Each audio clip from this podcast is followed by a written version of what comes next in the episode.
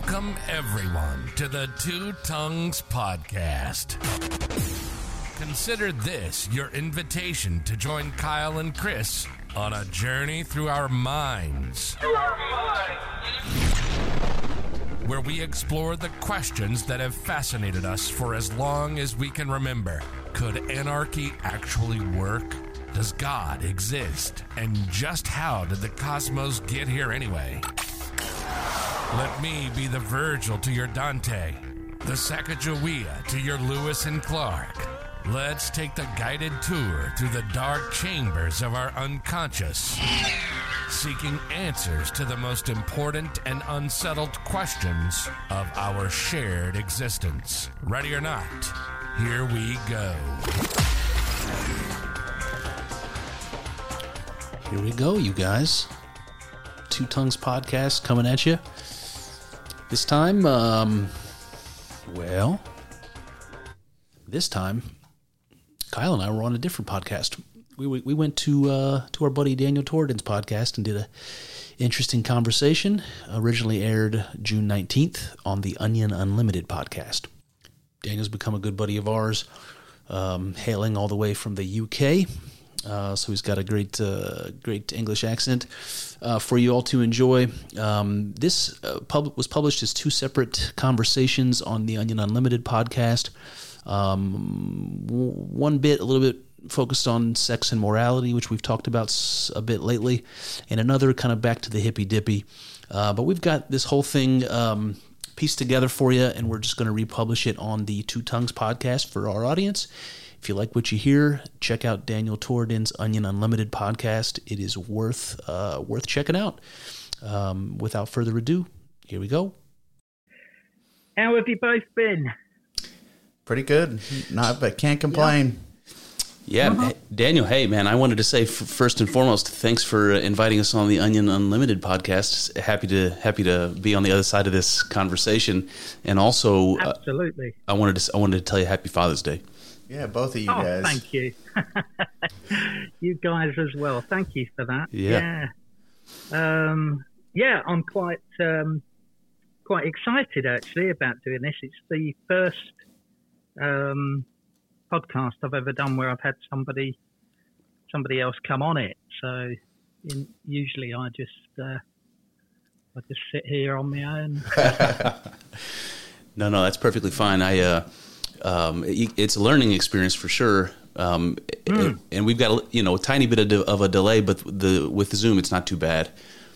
No, Um, so I wanted to tell you, Daniel, when I do my solo podcast, the ones I do normally on, on Wednesdays, I have a, um, an intro and an outro that I will write and then I'll read it.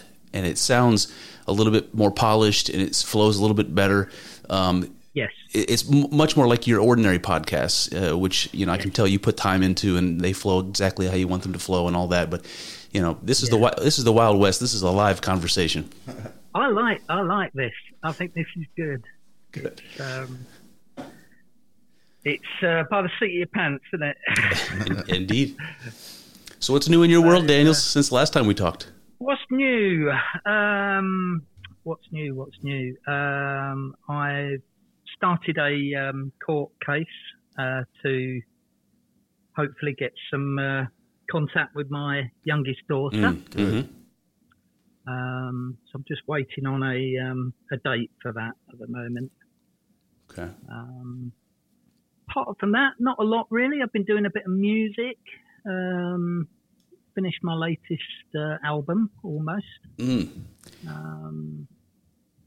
Um, do you mind? Do you mind if I do you mind if I ask you about that, Daniel? Because um, I, was just telling I was just telling Kyle before this conversation started that uh, you know you put those soundscapes on Twitter, and every now and then I'll see those you know those interesting images that you'll throw up there with the with the music that you do, and obviously Yeah. the obviously the music at the beginning and end of your podcast. I, I think those those are Torden originals. Are they are they not? N- they're not mine. Oh. The, uh, the intro and the ending are somebody else's. Okay. Um, but sometimes if you listen in the background on the podcast, there's some of my music playing. Ah, I see. Nice. So I, I use it as background music. But no, the uh, intro and exit on uh, the podcast is a is a bought in one that Gotcha. Gotcha. Yeah, I had to do that myself with ours. We uh, we outsourced that uh, that uh, sitar music that you hear at the beginning of the Two Tongues podcast. Yep. Yeah. Yeah. So, um, I've got all kinds of stuff that I want to talk to you guys about today, if that's okay. Oh, goody. Um, yes.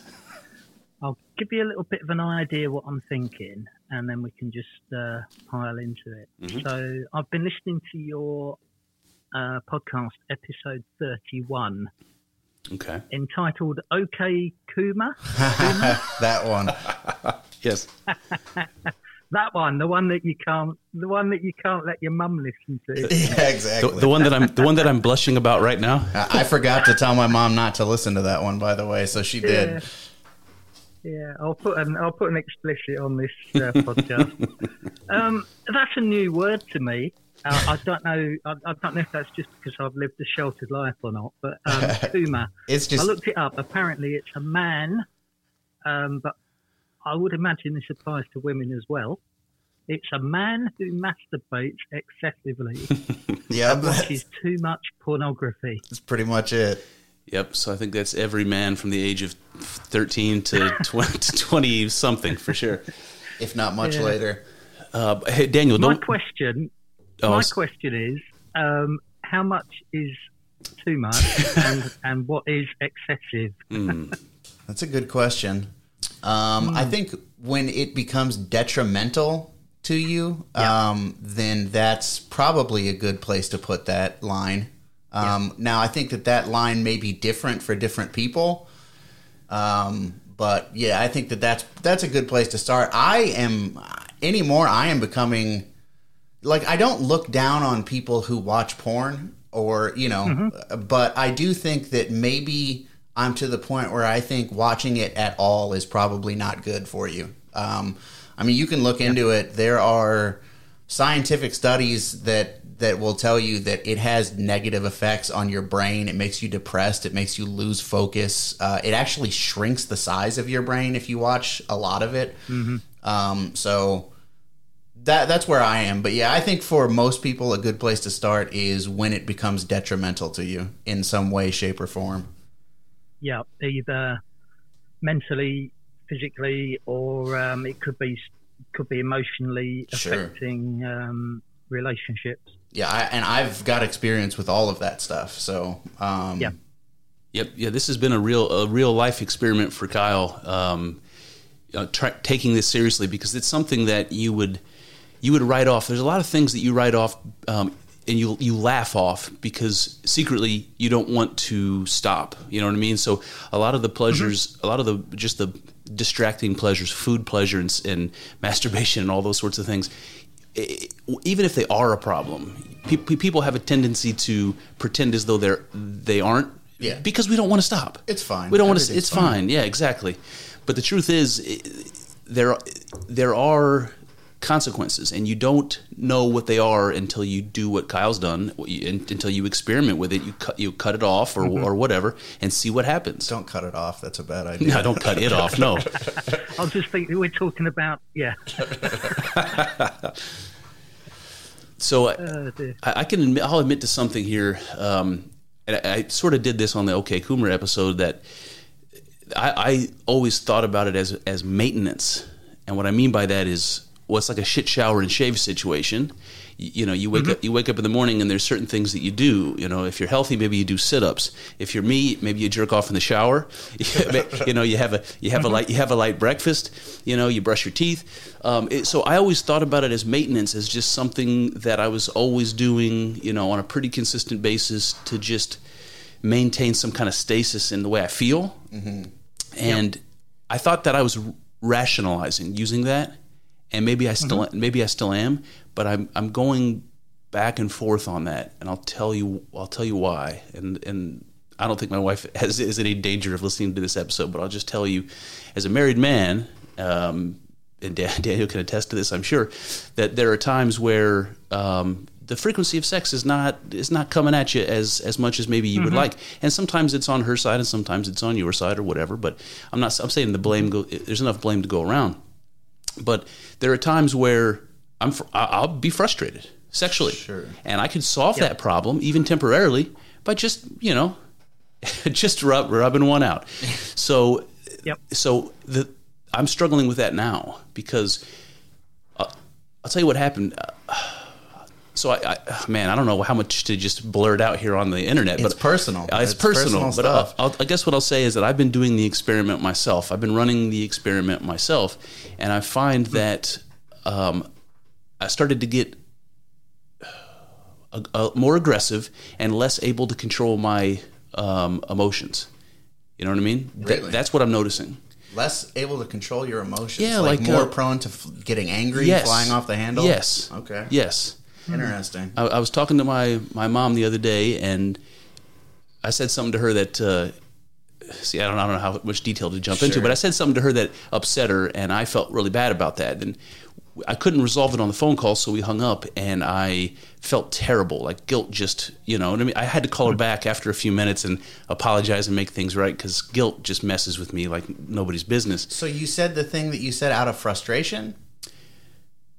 No, but I, I didn't approach it in the best of ways, and then I realized that uh, I I just wondered if I wasn't frustrated, if I would have acted the same way. That's what I mean. Might might that maintenance idea actually have benefited me if, if I just would have done it and not and not have carried that extra energy around with me all day? I don't know. What what do you think, Daniel? That's an interesting one. Um, so I've been um, in in the past. I've been quite involved in uh, medical things. Mhm. Um, I used to be a first aid trainer, work as a uh, first responder. Um, so I spent quite a lot of time, kind of um, looking up about the human body, anatomy, the way that things work, and so on. Um, I, I don't know how it is out there, but when you talk to doctors or nurses or anyone kind of in the medical profession here, um, not not so much pornography. I think take that as a secondary, um, a secondary um, thing to discuss. But Mhm. certainly masturbation, um, for a guy at least, is medically considered healthy. hmm Um, ap- apparently, um, it reduces cancer or the risk of cancer. Prostate cancer Yeah. specifically, if I understand correctly. Um, and it's uh, something to do with the kind of uh, turnaround of um, your semen, Hmm. effectively. If basically, if it doesn't, if, if you don't use it, it kind of causes problems. Yeah, sure. Um, which, which kind of, I mean, that makes that makes uh, I think biological sense. I think There's some biological sense there. hmm Um, so in terms of perhaps physical maintenance, um, certainly sexual activity uh, physically has is is healthy, isn't it? It burns calories, um, keeps you working properly, Right. Yep. Endorphins on your Uh, brain, all that. Yes. endorphins in the brain, and so on. Um, again, I, w- I would probably say with masturbation, I don't think it's I don't think it's necessarily inherently unhealthy. hmm Um, I, but I also think when you abstain from it, it it has some really positive effects. And I'm not thinking so much mentally or emotionally um, or even physically here. I'm thinking spiritually. Mm. And I know that's a little bit of a tangent here, but I honestly do think that uh, masturbation, and especially if you introduce pornography into the mix, is detrimental spiritually speaking. See, I would. That's Yeah, I would. not necessarily the same as you guys think. I don't know. What do you think on that? So I have a couple thoughts. I mean, I, I do think that Hmm. there's t- two things that come to mind. One of them has to do with like a, a source a source of energy. You know, and I and, and you know Yes. any guy knows if you have a. I'm just going to use the since I'm talking to an English fellow. I'm just going to use the British. When you have a wank, when you, have a wank, that's funnier on this side of the on this side of the uh, pond. Um, you know, That'll you, be the title of this episode. when you have a wank. Yeah, yeah. So, but you know, but you know that when you when you do, um, you know, it, after after you have an orgasm, you feel relaxed, you feel lethargic a little bit, you feel at peace without without the need to do anything. It takes away some kind of vital energy, and if you don't, you if you, certainly couldn't go to war after doing that. hundred percent, no way, no way, you're not going to war after that. Um, so I, th- I think that there's something to that. The idea that if you abstain from it, that you that you maybe open up a reservoir of some kind of energy, psychic, spiritual energy that can be that can be used. Um, I think that's probably true. Uh, Another thing that comes to mind is the well, you you might call it spiritual warfare, but what I mean to say is you have a struggle within yourself where you want to do it because it feels good and it's a habit and you have that ingrained in your in your mind. And when you tell yourself no and you listen and you obey yourself you get this feeling of um, mastery over yourself you get this feeling of Ah, uh, yes. and that there's something spiritual about that so Yes, that you can control yourself. yes Yep. that's where my mind goes daniel Yeah, I think that um, not again, like you said, pornography aside, just masturbation and orgasm. I think that it has kind of a blunting effect in a lot of ways, not just um, Yeah. You know, uh, mentally. I, I don't know. I, I kind of feel like I am maybe like a little bit slower mentally after it. You know, like uh, just kind of lethargic and. Um, that's not even to say physically tired, which is true. You know, you are physically tired a lot of the times afterwards. Uh, but yeah, I think it ha- does have all kinds of blunting effects. Uh, so something to And consider. I, I wouldn't say that that effect um, the same when you actually have actual sexual intercourse Agreed. with another person, Mhm. um, especially um, if that intercourse is in the kind of frame of uh, lovemaking. Yeah. It's a slow, um, gentle process of connection and communication and so forth. I'm That's a not really good point. about a quick bang. Yep. no i agree with that now but but the question yeah, that but- can actually be invigorating, I think, spiritually. So wh- why why do you think there's a difference there, though, Daniel? What would you point to? I've been thinking about this uh, this last week actually, and I've been talking about it with my girlfriend as well, and we both came to the same conclusion that um, love making, and I'm not talking about sex now. I'm talking about the actual act of love making, is divine. Um, I'll explain what I mean by that in Yes. a minute, but having sex, just the act of having sex, is very much something that all animals do.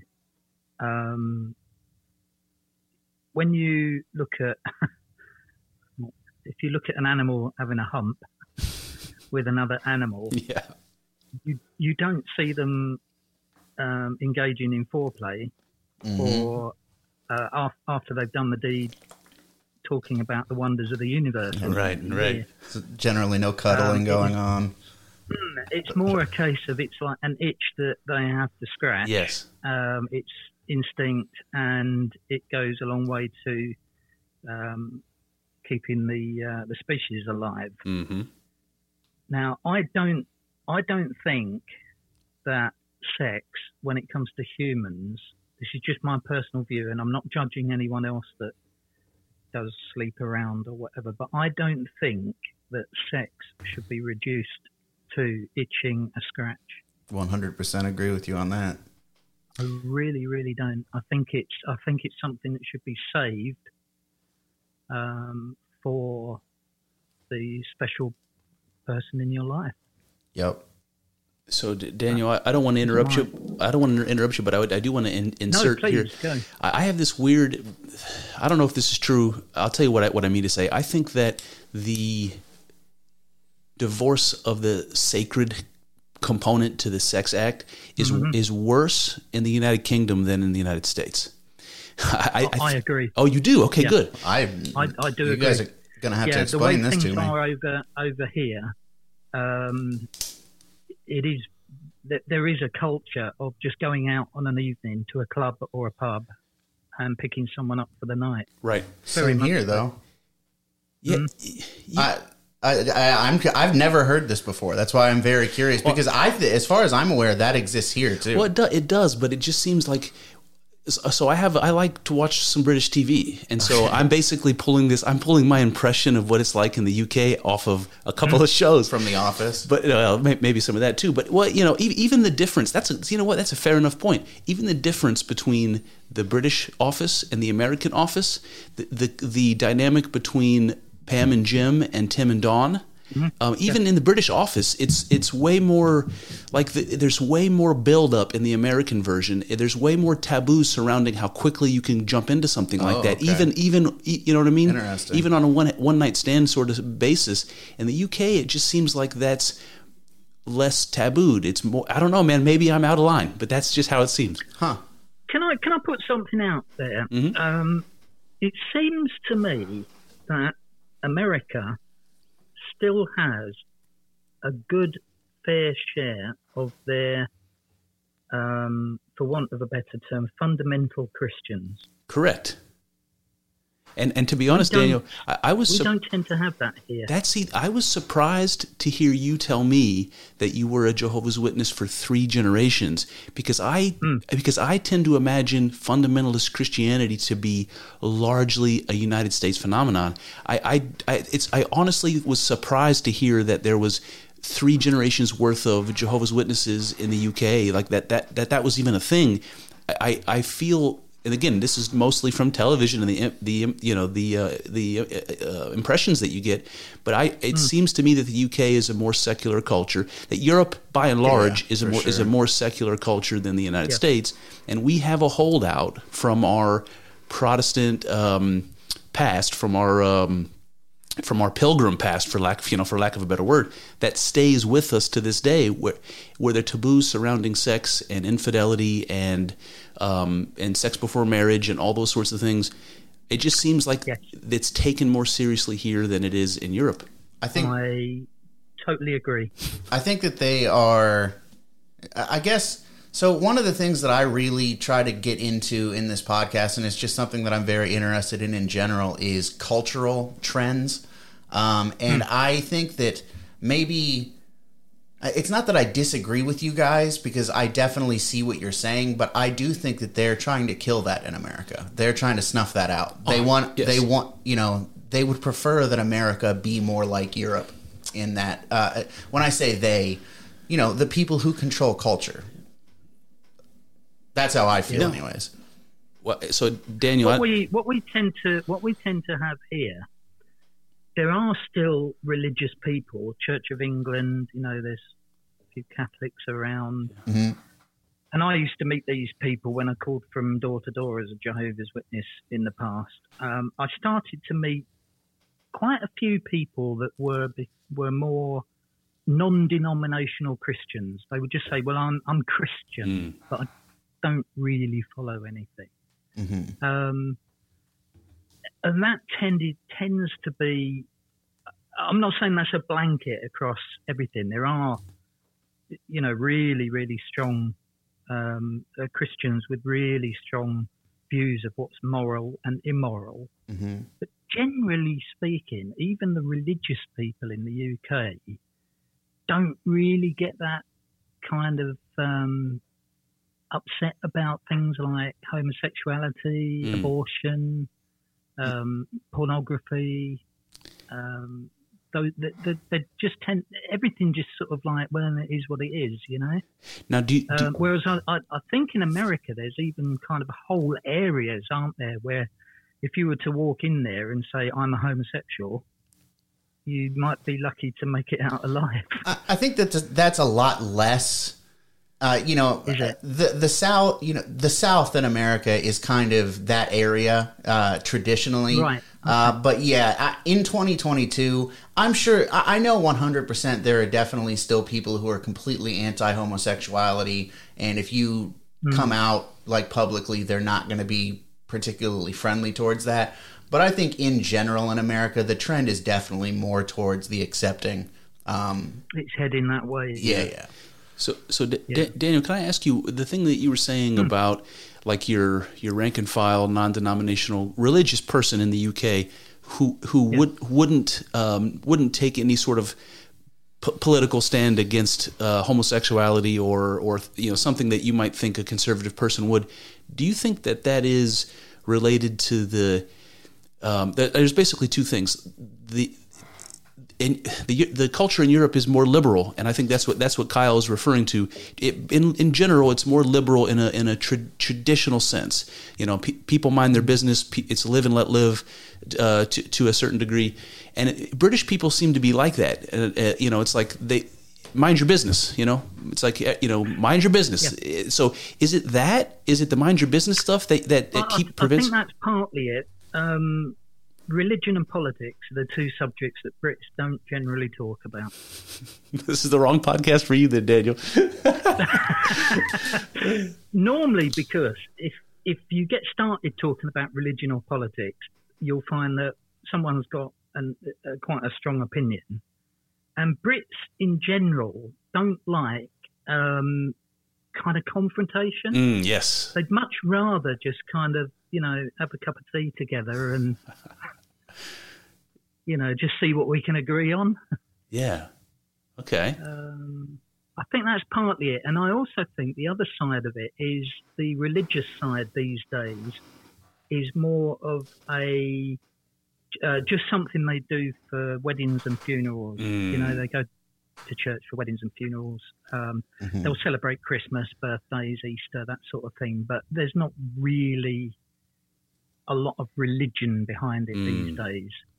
Um, you know, the the kind of uh, born again Christian movement, Pentecostals, and that sort of thing is more the exception than the norm. Most people are either atheist or they just say, "Oh, I'm Church of England." You know, default. Yeah. Right. Right. Hey, hey, Daniel. Um, I, I, we were we were starting to talk about uh, making love in terms of us it being a sacred act, and I feel like we, we're not going to Yeah. do justice if we skip over that. Let's can we circle back to I that one? agree. Let's Okay. come, let's come back to that. Let's come back to that.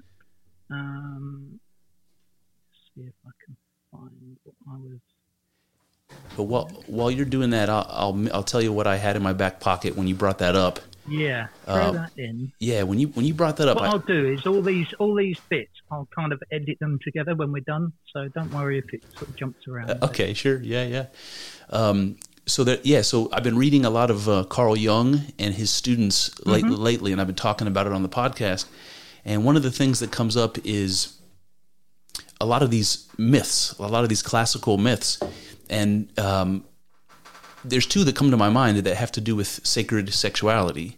The first one is um, a creation myth from from ancient Babylon. It's the earliest creation story, the earliest myth that we have evidence of. It's called the Enuma Elish, and in that myth, the god that in the beginning is well, it's like this primordial egg, uh, for lack of a better word. It's it's a, a combination of two deities that are together, Tiamat and uh, Apsu. And Tiamat is the goddess of the salt water, and Apsu is the god, god of the fresh water. And they're one thing. In the beginning, they're one thing. They're they're they're opposites, right? Because one is female, one is male. One is salt water, one is fresh water. So they're these symbols of opposites, but they're united. They're opposites united, and that symbol is called the Ouroboros. And and what happens is the gods are together. They're they're unified into one, and so you have the masculine principle and the feminine principle together. And so what the image you should get in your head when with a man and a woman together is something like sex. And so what happens when you join a man and a woman is a generative act. You have creation, right? And that's what happens in the myth, the creation of the cosmos. So you bring these these two the god and the goddess are one thing, they're in union, and their union gives birth to the cosmos. So in that myth, the earliest myth we have, the creation of the universe is the result of divine sex. Mm-hmm. Mm-hmm. And then you have the same story that the ancient Greeks tell about the first man and woman, their their Adam and Eve story. And they Yeah. their Adam and Eve story is about hermaphrodite. It's about a being, a perfect being that is created both man and and woman together. And the first human beings hmm. like that, a man and a woman together. And then they get separated. And then they feel a longing for one another for the rest of their lives that they can only fill by rejoining together. And that's what marriage and sex is all about. It's perfection, bringing the opposites together and having this creative act, which is a mirror of the act of creation itself. So such a beautiful, such a beautiful thing. Yeah, you see, that is beautiful. Um, you know the um, Adam and Eve story in in the Hebrew text Mm-hmm. in uh, Genesis. The, I mean, the story goes that God put Adam to sleep and performed an operation on him. Basically, Yeah. Took one of his ribs and turned it into a into a woman, Hmm. and then brought the woman to the man. And the man says, "At last, this is bone of my bones and flesh of my flesh." Mm. Um, that expression, "bone of my bones," in the Hebrew text, literally means self of myself. I love it. Ooh. So uh, this is self of myself. Um, it can also mean this is myself beside myself. I love it. And it's where we get that expression being beside yourself. You know, when you're feeling joyful, you're beside yourself. Wow. Um, that's that's good, isn't it? It's really Yes. good. Yeah. Yes. I do think it's I do think it's um, divine. I've got a question for you on this. Mhm. Um, you guys were were you originally both religious? Did, did you belong to like a Christian religion, both of you? Yeah, I definitely was. Uh, well, I mean, Chris definitely was too, but my family was like deep in it. Um, you know, I, I went to church every Sunday, church every Wednesday, church Sunday nights a lot of the time. I went to a Christian schools for, you know, Christian like actual education schools for a good part of my young life. Um, yeah, yeah, for sure. I mean, I used to do like the- Bible quizzing and yeah, I was deep into it. the reason. I ask that is um, obviously I, I was raised very strict as well religiously, and uh, up until recently, I had a very simple way of knowing whether something was right or wrong, and that was if God said it was wrong, either in the Bible or if the organisation I belonged to said that God said it was wrong, hmm then that was it. It was wrong. It didn't matter whether it was pleasurable. It was wrong. I couldn't do it. And if I did it, I'd feel guilty because I'm making God unhappy. hmm So I'm just wondering, with your kind of religious backgrounds, when you take things like um, pornography, masturbation, was that something that was presented to you as being morally wrong?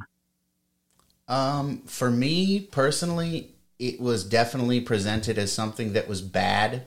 Um, not necessarily. Why? It, well, the, not necessarily in a religious context, though. Um, I mean, I think that it definitely was presented to me as something that was bad in a religious context, but most of my like young influence when it comes to pornography and things like that has more to do with um like I would get caught having porn or something and then I would be made to feel like a dirty little pervert basically. Yeah. Um so so yeah, I mean my the the shame that I have when it comes to that sort of thing has less to do with the religious influence in my life and more to do with like you know ba- basically my mom getting pissed off that my dad was watching porn or and you know and then I would get caught with it and then I'm a, you know I'm a dirty little boy you know so, yeah, yeah, just like your old man. exactly um but And on what basis? On what basis um, was it presented as wrong? I'm interested in this idea that certain things are good or bad. There sure seems to be, you know, masturbation is you know, from a from a religious point of view, people will say masturbation is bad. Why? Why is it bad? I remember being told, you know, basically things, especially with like sex, not ne- I, mm-hmm. not necessarily masturbation, but I kind of in a way as well, and I'll get to that. But basically, with sex, is you want to save yourself for marriage, which uh-huh. oddly enough is something that I kind of agree with now. I mean, you Yep, know, so in do I. like, in it- it's weird all the turns that my you know philosophical and religious opinions have taken. They've taken a, a, a lot of them. They sure have. Um, but so as far as masturbation and porn and stuff like that goes, uh, some of it is just like purity, you know, like purity of mind and heart and soul and stuff like that. Um, and I mean, to be perfectly honest with you, the religious tradition that I come from, I I think that a lot of people say things and enforce rules and maxims that they don't even really understand why they're doing it. It's just, you know, someone told me this, so I'm telling you this, and this is just how we do it. Yeah. Um, so I think that's a big part of it. Um, yeah, th- that that's basically it. But it makes sense that anything that becomes addictive Mm. and that is ruining your day is bad. Sure. Or anything that is upsetting someone that's close to you is Mhm. bad, you know, for want of a better word. Um, but is it necessarily immoral? You see, this, this idea of pornography is pornography immoral? What's your thoughts on that, Chris? Oh boy. Well, listen, I'm the father of two girls now, and uh, oh god, that's a difficult question for me. Um, listen, so when Kyle and I were talking about this uh, on the OK Coomer episode of the Two Tongues podcast, what we what we I think agreed on, and I, we're all very sheepish and, and about this, and to, to say it out loud is is hard. But what what we agreed on is that there are certain habits that you form when you watch pornography, and like to your point, because it is addictive, because it is releasing serotonin in your brain, and you do want to chase that dragon just like you would if you were smoking crack or anything else, uh, or eating a delicious Krispy Kreme donut. You know, any of those things you want to recreate those those uh, good feeling events and what happens is you get you you have to continue upping the ante right? So what happens is you're masturbating you're watching porn. Now we're talking explicitly about porn. And you get bored of the most beautiful women and the most you know um, titillating you know uh, um, situations imaginable. Anything anything your heart desires the menu is open for you and what happens is you mm-hmm. you know you get bored halfway through and you lose your erection. And listen man i don't know what it's like in the uk but eh, there's no there's no surprise that in the us everybody is obese. Every, everybody is unhealthy. It's a, it's a terrible epidemic here. And you've got 23 year old kids 25 year old kids going to the doctor saying i need a blue pill. I can't get my dick hard. Mm. Th- this is the kind of thing this is the kind of thing that is commonplace and it has never ever been before. Now, some of that might be attributable to the lifestyle, uh, but but I think a bigger part of that is porn. A, bi- uh, the biggest part of that is no longer being able to be titillated by the by the most ou- outrage, outrageous of things any, anymore because you're accustomed to it, and then you try to translate your sexual habits that you're practicing way more in the shower than you are than you are in your bedroom, and you and you and you go to have sex with your wife or your girlfriend or what have you, and you're finding Right. yourself you're finding yourself bored in the middle of the video, and your and your dick goes down, and then you've disappointed everyone, and you're putting all this pressure on yourself, and you think you have a like a health problem. No, sir, you have a porn problem. Yeah. you know. so and- are you going from see when when you first mention you know the the kind of physical effects that watching porn maybe has on somebody that in itself isn't about morality is it no, no. you know take, taking crack at the end of the day is not especially a morality question it's a question of whether it's good for you or not I and it's not I don't So know. don't do it Well, hold on. Is there? A, but when does it be, when does it become immoral? Well, I think that's the, that's the heart of the question. That's the heart of the question, because what you said earlier was that your your go to, like the easiest solution for you in terms of what was moral in your past, was what the Bible said or what the elders said. then you you didn't mm. you didn't have to think about it, right? Because the answer was already there for you. So Right. they removed your your necessity to think for yourself, which we've talked about before with the with the witnesses. Um, the question is, if something that's good for you or bad for you, is that the same thing as moral or immoral? Because maybe it is. Hmm, I don't know because you know, take cake for example. Yep. I really like cake. Same. yeah, Yeah. cake is good, but cake is bad. Yes. Yeah. Yes. Yes. So- It- it- Um, go ahead. Which is it? You know, is, is is cake good or bad for Think you? Think of it this is way. Pornography good or bad for you? if you have a family, okay, you have a family that depends on you. You've got you know, a mother and father who love Right. you, a wife who loves you, children who are dependent on ah. you, and you are eating cake until you have diabetes and you die when you're 45. Is that moral? Was it moral of you to right. to chase exactly. that pleasure? Good. Yeah. Yeah. I, I, I yeah, don't think. brilliant. I don't so think. you're actually thinking, what effect is this now having? Not just on me. hmm You know, I can abuse my body as much as I want, and that's not necessarily immoral. See, I do think it is though. If Like it I think start, I, I but think if it affects somebody else, it is. I think that putting other people in the picture makes it clear. It's like, oh yeah, that's not good, you know. But I think that even if you take it out, I think that you do have some kind of responsibility to yourself to be good to yourself, to take care of yourself. Um, and I don't think see. I come from uh, like a political tradition where it's like you should let people do whatever they want as long as they're not hurting anyone else. And I am kind of I'm kind of like coming out of that a little bit because I do think that you Hmm. do have some kind of uh, responsibility to yourself. Uh, I do think that if you are hurting yourself, it's bad. You shouldn't be doing that. I love that because if you're hurting yourself, if you're abusing yourself, you are actually, if, if you take this idea that we're all one hmm. and that we're all interconnected in some way, Yeah. you are actually hurting others at the same time, aren't you? Yes. How can you, was it Jesus, wasn't it, that said, you know, you must love others as you love yourself? Yes. How can you love other people if you abuse yourself? It's a great question. I like that. Uh, you know what? I also think. Um, I think that the pers- on. that the perspective is important. Um, I think that that it's different when we say good or bad, or if we say good or evil. I think that we're talking slightly different, uh, differently w- when we do that. But I kind of think that everything is everything is both. You know, when the cake example is is a good one. Everything is both good and evil, and it, it, it all has to do with perspective.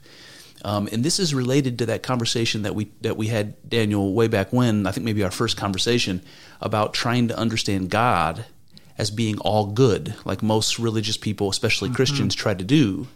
If you say God is all good, you're missing half the picture. No, no, no. God is everything, all good and all evil, and and and it's that is abrasive. Even just hear that. But you have to understand that that's the, that that's the truth, or you're never going to get anywhere in, a, in an understanding of God. Yeah. And you have that same thing reflected in in what we call good and evil.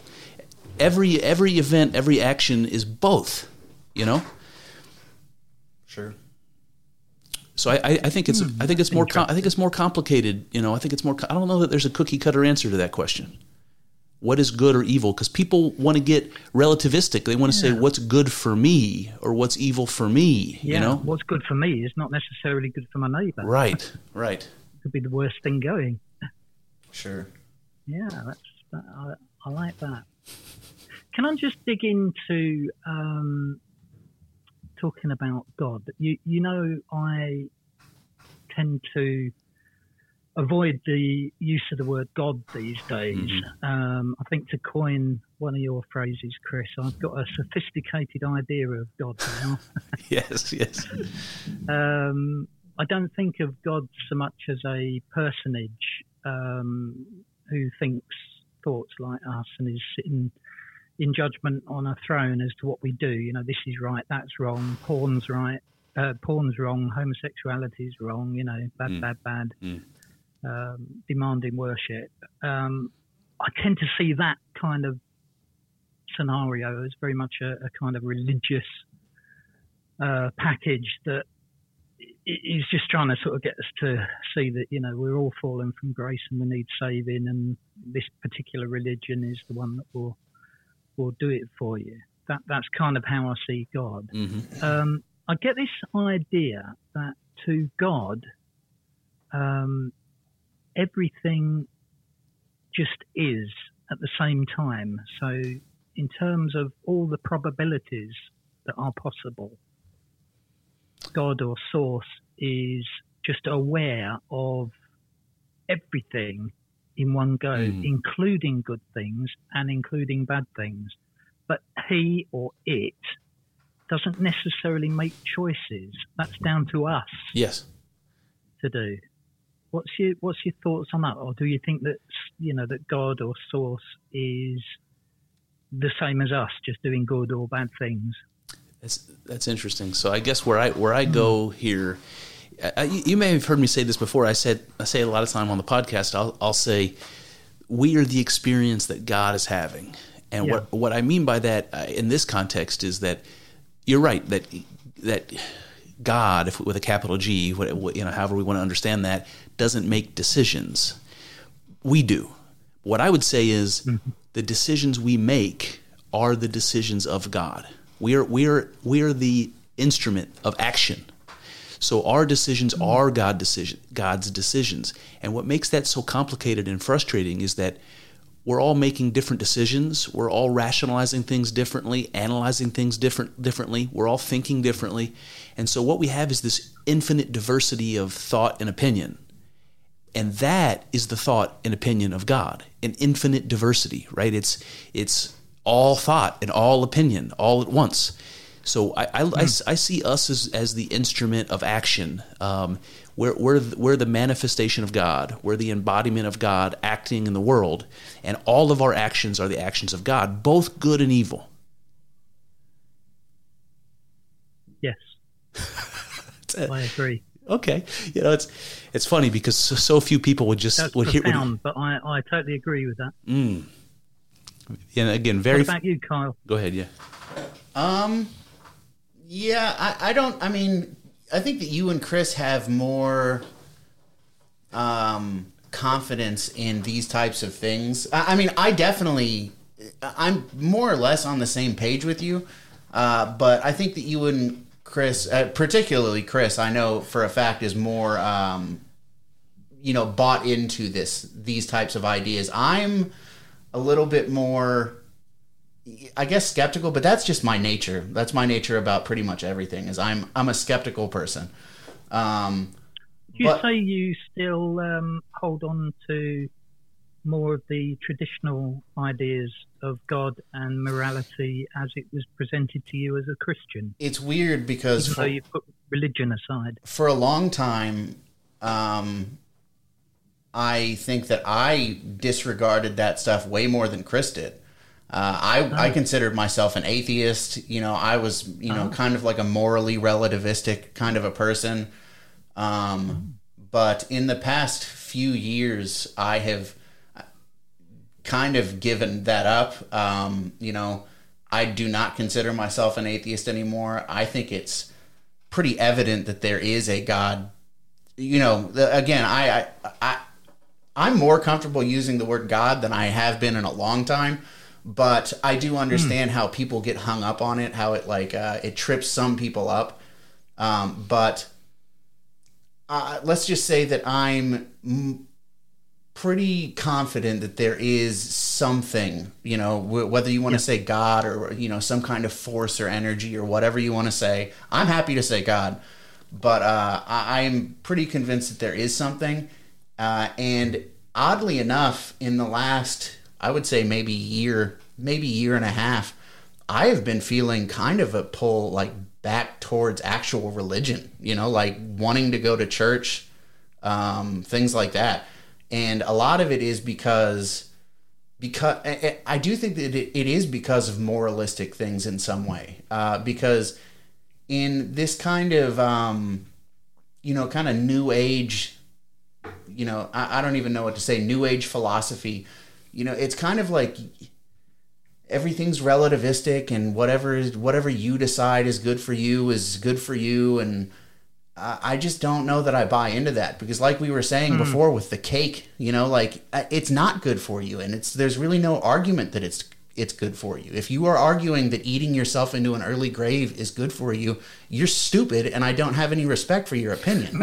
um, you know, I, so I actually do. I, I I mean, if you get to decide what is moral and what is not, who are you? You know, like uh, um, and, Right. and the, these standards that have been set by religions, even though maybe you may not agree with all of them, they've been, you know, like battle tested for thousands of years. You know, uh, they've kept tribes of people alive and well and thriving for thousands of years. Um, so I don't know. I think that there is something to it. I am, like I said, much less opposed to it than I have been in the past. What do you think um, I, I to what uh, Kyle said, Chris, there about um, good and bad effectively being not something that we can decide for ourselves? hmm. Is there an intrinsic? Well, oh, oh, the re- the relative is yeah. the Well, universe? so I, I that's a good question. So I, I, my instinct is to pull away from the idea that morality is relative, um, but I have mixed feelings about it. Uh, what I'm more curious about, Daniel, is what you think about what Kyle just said about about growing up in this conservative religious environment, taking this staunch turn against it in a spirit of rebellion, becoming an atheist, and then in his uh, in his older year, older years, what are we, 36? So beginning, beginning to feel the pull back to the Yeah. same type of organized religion. I'm curious because I, because you seem like you're light years away from, from considering, you know, any sort of organized church, uh, you know, I I am light years away from ever considering any church. Yeah, I, I would actually like, and I mean this with the greatest respect to religious people, I would like to see the end of religion, as in packaged, organized religion, where you join this group, and because you belong to this group, you belong this, you believe this. I'd much rather see or advocate for spiritual autonomy yes. um, and sharing your views with each other and learning from each other. yes. But I still think that I still think there's some things that intrinsically, even if you take God out of the picture and you've got no Bible or vicar telling you this is what God says is right or wrong, there's some things that are clearly, clearly wrong. You know, um, exploitation, abuse of children, Mm. um, you know, violence against innocent people. Um, you don't need to be religious or have a God telling you that that is wrong. But then you get into these kind of areas where, you know, is homosexuality wrong? You know, Yeah. is pornography wrong? Is this wrong? Is that wrong? And it's it's not necessarily quite as black and white. Then some will say, "Oh, it's absolutely wrong because it's not natural." You know, Right. um, homosexuality is not natural. Um, if we were all homosexuals, you know, we'd die as a species. Yeah. Yeah.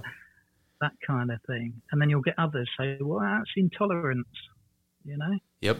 Who is to say? I suppose that, Kyle, you said, you know, who are we to say? Mhm. I suppose the question is, who who is to say what's right and wrong? It's a good question. It's a difficult one. Hmm. So, so uh, let me give you. A, um, I might have, I might have done this before, but let me give you. Um, Jordan Peterson has a take on morality that I find pretty interesting. He says he says something like this. I'll do my best here. He says that um, he says that. Uh, let's see. How do I package this up? Um, all right. He says that um, any decision that we make is a moral decision, and the reason is that we have to choose. So it's like this: if I if I wanted to choose something to eat for breakfast, I'll just use a mundane example, and I have the world of choices. You know, uh, I live in the I live in the United States of food. My refrigerator is full. Right, I can go in and pick food from around the world. It, you know, uh, pineapples from from South America, and you know, peanut butter from you know the Midwest, and chocolate from you know wherever. I, you know, I have all, all of that at my disposal. I have to choose something. And when I Got choose any cake? when I choose the cake for breakfast, um, what I'm saying is the cake is better than all of the other choices I have at my disposal. I have selected the cake as the highest among my choices. That is a moral decision because I have decided it's better than the rest. Now I know it's really hard. It's kind of hard to understand that because it's not a more. It's not a typical moral question, but any question like that. If I'm if I'm in confronted in a situation where I have an opportunity to cheat on my wife, and I have to decide do I do I cheat on her or do I not? My choice is to say if I cheat on her, I'm saying this is the be- this is the best action. It's better than the alternative. So any choice you make is to select one thing among an infinite number of alternatives. So every decision we make is, is a selection of what is good, and that is a moral decision. What do you think about that, Daniel? I that is excellent actually. So what you're saying, or, or what Peterson's saying there, is that you you make a decision on something that is the highest principle of goodness, Mm-hmm. And then anything that falls short of that is not as good. Something that falls really short of it is particularly bad. Sure. So I suppose things like um, cheating on your wife, you could include pornography in that.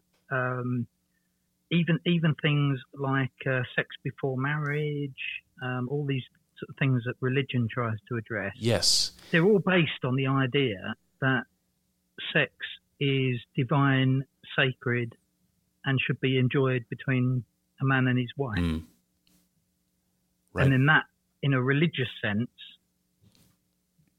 makes those other things sinful. It's it's it's Whereas we- if you don't have that, if you don't have that view, um, they're not sinful to you, are they? Mm. Yeah, it's and you know what's strange about this thought experiment is that when we make a decision, all of us, that is a relativistic thing, right? Because I'm going to make a decision that's not going to be the same rationale as you. You're going to make a different decision, let's say. So we're all there's a there's a way in which our moral choices are relative because we all have to make them individually. But then there's this also there's this there's this um, cro- crossover where, like Daniel said um, he, earlier, he said abusing children. We that's Right. So why do we all agree on that? That's interesting, right? Not So- sure that we all do. Hmm. I do. Everyone I think on this phone conversation does, but Right, shit's but- getting hairy out there. See, but see, that's that's interesting because you have a relativistic morality. Everybody has their own, right? Everybody has their own. But then there's overlap, overlaps, and if there's overlap for everyone, then it's universal, right? Then it's a universal moral, and and only uni- Right. only universal morals can you p- codify in a book and impose it on a culture like we do with, you know, with scripture. Um, you couldn't do that with a relativistic morality. You could if we could hypothetically say that a universal morality we Every right. So if everybody, or or even, I'd even say go so far as to say the vast majority, Mm. because I, I think Kyle, I don't know if we cut you off there, but so you will say child abuse is wrong. So will I. So will Chris. So will Lots everyone of people. I know, I think, will say child abuse is wrong. If you ask a child abuser, it depends.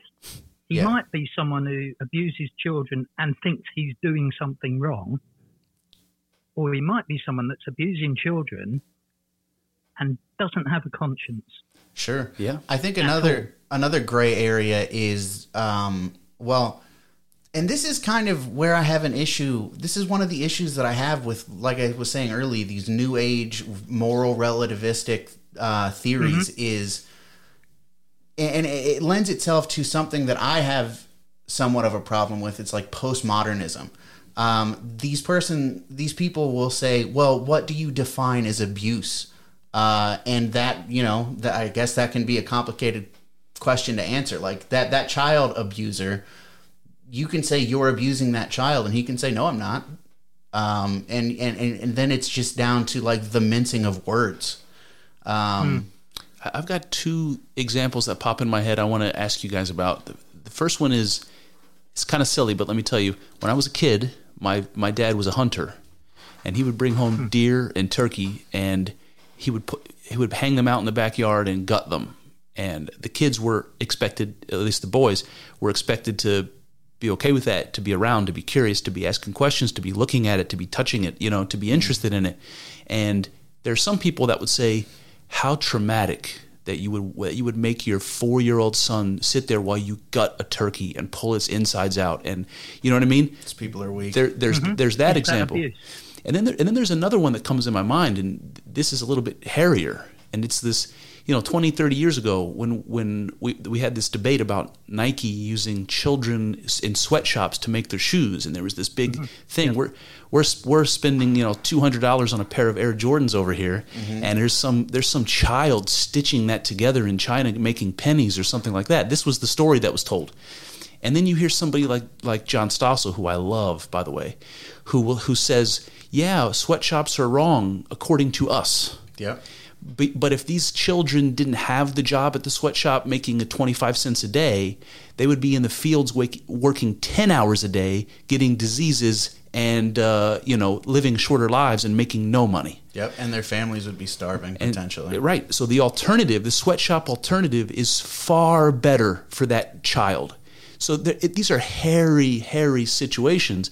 What do you say about that, Daniel?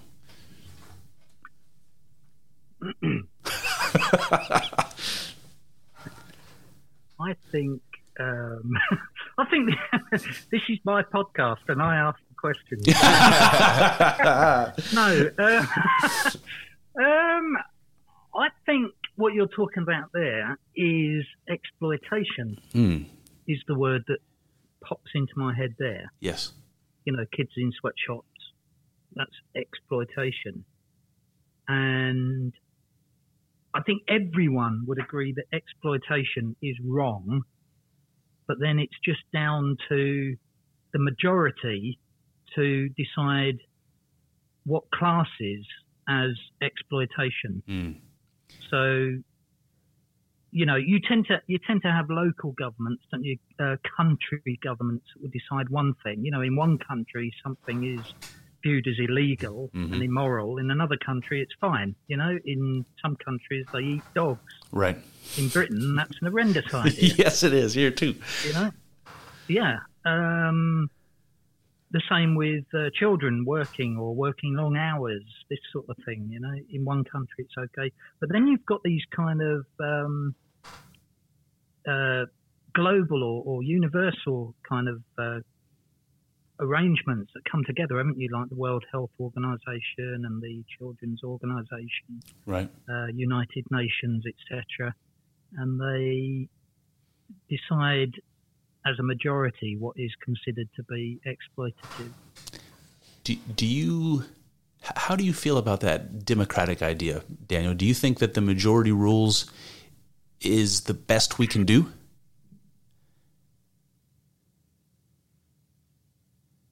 Hmm. because this is some this is an interesting question and we talk about it sometimes is that we hear growing up there's a bit of an indoctrination that happens in the United States. I assume probably in Great Britain too where democracy is heralded. It's talked about as the turning point of western civilization and it's the it's the cornerstone of all the representative democracies and republics that are the greatest governments the world's ever known. And this is what we hear but majority rules is what a democracy is. And if you have I mean geez just just have a conversation with 50 strangers and then try to imagine the majority of those You get people 50 different answers. Yeah. right oh yeah And what do you do when the majority answer is something that you find morally repulsive? I mean, not you know everybody's favorite Mm. boogeyman, Nazi Germany. They came to that through democratic means. That's what I'm just. That's what I'm just thinking here. Is it is the democratic way forward, you know, and the rule of the majority the the best idea we've got? It probably is the best idea we've currently got. But the problem with it is you, as an individual, you are then surrendering your autonomy right to a degree. right the social contract nobody, nobody in that system is going to be 100% free to do what they personally think is correct. yes yes that's it You know, um, it's not ideal, is it? It's not. It's not ideal. No. and I don't know. It's like the, the point Kyle makes about what if the majority's decision is something that you personally Hmm. believe is reprehensible. That you know, I lost Well, my. this this is what's happening with Jehovah's Witnesses. Mm, In in the world as we know it today, homosexuality used to be not not just religiously immoral; it was viewed as illegal. Mhm. Um, people in the UK were being hung um, for homosexuality up to quite recent times, yeah, didn't you know, uh, into the sixties. di- didn't that ge- that gentleman, the um, the computer scientist, uh, Turing. Turing, Alan yeah, Turing. Alan Turing, wasn't he, wasn't he killed for being homosexual? He was chemically castrated, and I think that he ended up committing suicide. um, Oh yeah, rough. Yeah, there was. Um, I've got a list here of uh, executed people for homosexuality, Wow. and I've got. Uh, I'm just trying to find United Kingdom. United Kingdom. The last person to be. Uh, oh, that looks like we're actually. We're actually ahead of the game. 1835 Hey. Um, the last two men to be hung for homosexuality in England, Wow. 1835. Hung. Um, It's a brutal way to go, too. whereas a lot of other countries, the idea of homosexuality being wrong kind of disappeared in the 1600s. Mm. Um, but just to come back to Jehovah's Witnesses, the general kind of viewpoint these days is homosexuality is a life, either a lifestyle choice or it's how you're born, and nobody should, you know, um, disrespect you for that. And it, it, almost goes to the other extreme now, where it's um, you can't actually voice an opinion against homosexuality. For You just have to accept that, you know, it's it's okay and, and tolerate it. Yeah. Um, and I'm, I'm, I'm personally okay with that. But Jehovah's Witnesses have a terrible time with that Mm. because they, they honestly view homosexuality as um, more often than not a lifestyle choice. It's not something that a person's born with. Occasionally they say they are, but they say if you love God enough, Mm. you won't be a homosexual. And if you want to live forever in paradise on earth, when all the bad people in the world are killed at Armageddon, you have to stop being doing homosexual things. Even if you're a homosexual, Mm. you can be a homosexual, but you mustn't act in homosexual ways. Otherwise, you're deserving of death. Jesus. That's that's the Jehovah's Witness viewpoint. Yeah, it's was So unbelievable. they they struggle terribly when there's there's kind of legislation that says you know homosexuality is okay and um, I used to be a wedding photographer and I used to get homosexual couples ring me up when I was a Jehovah's Witness and say will you photograph my wedding and I couldn't Oh no, you'd have been sued. You'd have been you'd have been sued in the United States, man. Right. Well, it was getting that way in the UK. I mean, I used to kind of say, um, actually, what I did, it was quite, it was quite clever, actually. Um, I actually had a photographer friend who was homosexual. so we made a deal. I said, oh, I'll send you all the gay people, you send me all the straight people. But it's He's- not right. he's getting is a lot it? less you know, I, I don't feel that's right now. You know, to turn a couple down because they're homosexual. No, well, of course not. I think that's wrong. I don't know. I, I I- naturally, there's just the way I am, and people who listen to this podcast know this. I tend to be a little bit contrarian. Um, A little bit. a little bit, yeah.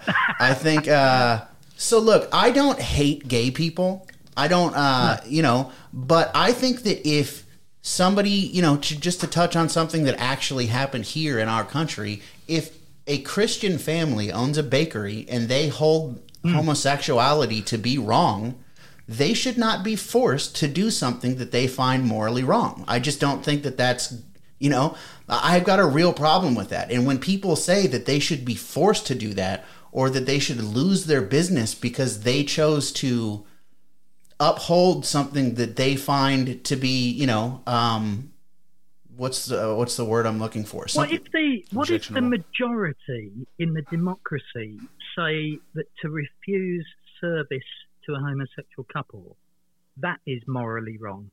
That's discrimination. It's intolerance, etc.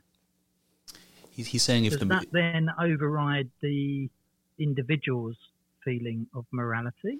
I don't think so. Well, there- there- personally, Well, there's a s there's social pressure that acts exactly like that. There's social, like, you know, to your point, if the majority if the majority leans in one direction, there's a huge amount of social pressure on the outlier people to to conform. Uh, but I and I think that's strange in and of itself, but it's a social phenomenon and not a spiritual phenomenon. I think. So Maybe because in the past, religion was pretty much the government, wasn't it? It was yes. So to go back to to t- to tie this to something that we were talking about earlier with the cake and the eating yourself into an early grave. uh, if you think that you know for whatever reason, uh, you know, I think that some people would. Okay, let let me just get to my point and then I'll get onto this. Um, if you think that one of the main purposes and drives of humanity is reproduction and you find value in having children and having a family um, i don't think that it's necessarily bad of people to say maybe you shouldn't be gay you know what i mean like if you if you truly value family and and procreating you know be being fruitful and multiplying um, i think that it logically follows to say maybe you shouldn't be gay. Um, and I just think that um, it's like uh, I don't think that you have to like hate. It doesn't have to be a, a thing of I want to you know hang you or chemically castrate you or throw you off of a building. But I do think that maybe that's not good. You know, um, and I don't. I think that people try to conflate those things. That just because I think that maybe you shouldn't do that means that I hate you or I want to kill you, which is nonsense. Um, Well, if if you think if you think homosexuality is wrong, um, then the answer is don't be a homosexual. sure. So That's I, it. I but when it comes to someone else being a homosexual, as long as it's not deemed by the vast majority to be immoral or illegal or exploitative or whatever, But what, up to them. But what about when you get to the, like that situation with the cake where somebody says, if you don't bake this cake for this homosexual couple, we're going to sue you into non-existence. um, I don't see that's where I start to have a problem with these things, and also Yeah, ho- yeah. We, might, we might put it this way: if if your freedom infringes on my freedom, then we have a problem, right? If right, if your if your Right. if your freedom to to Right. to be to be homosexual infringes on my freedom to run a business the way I see fit, well, then there's a problem. Mm-hmm. I'm not So sure. then How, the, the Christian way of looking at it would be for the two of you to sit down and seek the benefit of the other. And that's probably the best way, and nobody will ever and do that. Sacrifice your own wishes. So I, I wanted to say con- something controversial here about this. Go on. I, I hate to do this, but I want, but I'm going to. So one of the thing, one of the things Kyle and I always say on this podcast is that you got to do the hard thing. People are so eager to take the easy route all the time, and if they just did the hmm. hard thing, the world would be a better place. So let's go back to Kyle's example. You have a homosexual man, let's say, um, and he values family values. He va- he values traditional family values, even Christian values. He values the family and children and procreation and obeying God and all that sort of stuff. But he's a homosexual. Imagine that. Yep. You could say to that person, like you, you just did, Kyle, if you value, you know, your religion and you value f- family and having children, you should do what you don't want to do. You should do the hard thing and give up, sacrifice your your uh, homosexual um, life in favor of a heterosexual one that you that you you know that you dislike. Do the hard thing, and you can have what you want. Sacrifice the right thing, and you can have what you want. And what, what's strange about this is that you could say the same thing to somebody who's obese. You could say, do the hard thing and control your diet. Do the hard thing and exercise. We have no problem with that. But if you say to somebody who's homosexual, "Do the hard thing and don't suck dick," then you're then you're then uh, apologies. This is your podcast, Daniel. I, sh- I shouldn't have said that, but uh, but you, you, know what I mean. It's do do the hard thing and, and not have that homosexual uh, interaction, and you can have what you want. It's just a matter of the right sacrifice. Mm-hmm. What do you think of that? Which is effectively which is effectively what Jehovah's Witnesses um, standpoint is. You can be homosexual, as in identify homosexually and be attracted to people of the same sex, but you don't do homosexual acts. So it's it would be Not if you want to be accepted by God. It would be such a detriment to somebody's like mm. sense of themselves and expression so many, and happiness. So many Jehovah's Witnesses have either been disfellowshipped, you know, excommunicated because they're homosexual and you know they, they engage in homosexual acts, um, or they've left because mentally it's just screwing their heads up mm. that they have to kind of live this heterosexual life when they're not heterosexual. There's even been ones that have ended up committing suicide. See, that's the pressure is just super so great. You know, super not complicated. Being true to themselves. Right, mm. right. I have. I mean, obviously, I don't think that anyone should commit suicide. That's terrible. Um, I do have mixed feelings about that though, because, I, like my initial impulse when you say that somebody is excommunicated from their community for uh, something like that my initial instinct is to be like that's not good you know? You should uh, you should be tolerant. You should you should help them work through it. Um you know and, and if if you can work is it something you can work through though if if you are that's the question it's not you know people sort of think or, or, or put this idea forward that it is a lifestyle choice i chose to be homosexual but a lot of homosexuals and I have known a few, will disagree with that. They'll say it's not a lifestyle choice any more than you. I, I personally feel attracted to women. Right, and that wasn't um, a choice for you, Daniel. Right? It's not a choice for me. Not a choice. Yeah. No, no. I mean, may, maybe. See, I was listening to your uh, podcast the other day when you were saying about um, uh, transgender. I know that's a slightly different subject there, but yeah. the way that people become transgender or become homosexual because it's encouraged in um, in our society mm. these days. You know, am I am I attracted to women because that is what was presented to me by my Jehovah's Witness parents growing up? If I if I'd have been brought up by two homosexuals, would I would I be homosexual? I don't know. I, I would say no. My instinct I is think, to say no. I think I would still be heterosexual because it's just intrinsically how I feel. I think practical evidence of you you when you talk about homosexuality being a choice or it being in you know born in you, I think practical evidence is that the vast vast majority of humans now and throughout history have not been gay. Um, so you know obviously there are genetic variations. You know not everyone is the same but they've never been able to tie homosexuality to any kind of gene thing. They've been trying for you know mm. a long time but they've never been able to.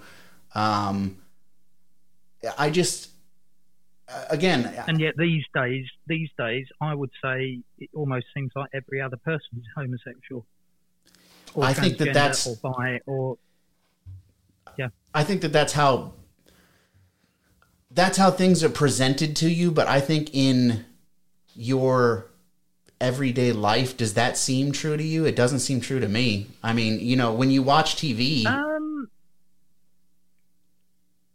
my personal experience is that quite a few people I know are um, homosexual or transgender um, or bisexual um, yeah, I, I, mean, I know at least three people that are transgender. I've got at, at least uh, three people I would class as not necessarily friends, but acquaintances that are homosexual. Um, but how many people do you know? I mean, you know, Well, I'm not sure. that many. The, not that many these days. Yeah, when I was okay. Jehovah's Fair Witness, enough. I knew thousands of people, and I hardly knew any homosexuals or bi people or transgender. Now I'm not a Jehovah's Witness. My social circle is much smaller, but I would say, I would say, looking at it, it seems like probably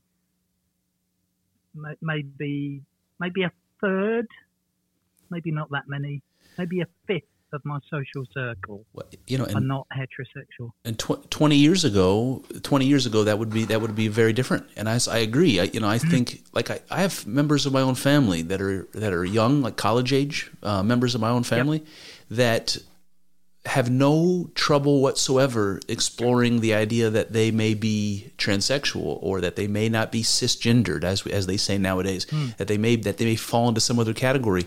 And those conversations were never had in the history of, of human beings up until you know right. 20 years ago Yeah. so I think that there is a social component that makes it acceptable and desirable. Um, I think people pretended to be gay um, during the when when Will and Grace first started airing on on TV and and homose- homosexuality was suddenly a huge part of popular culture in the United States. People were pretending to be gay because it was cool. And people are pretending to be transgendered now because it's cool. You'll never change my mind on that. The, the majority of the people who say that they're transgender today, especially those that are college age, are pretending because they think it's cool. Period. I think, uh, My cousin is doing it. He's pretending.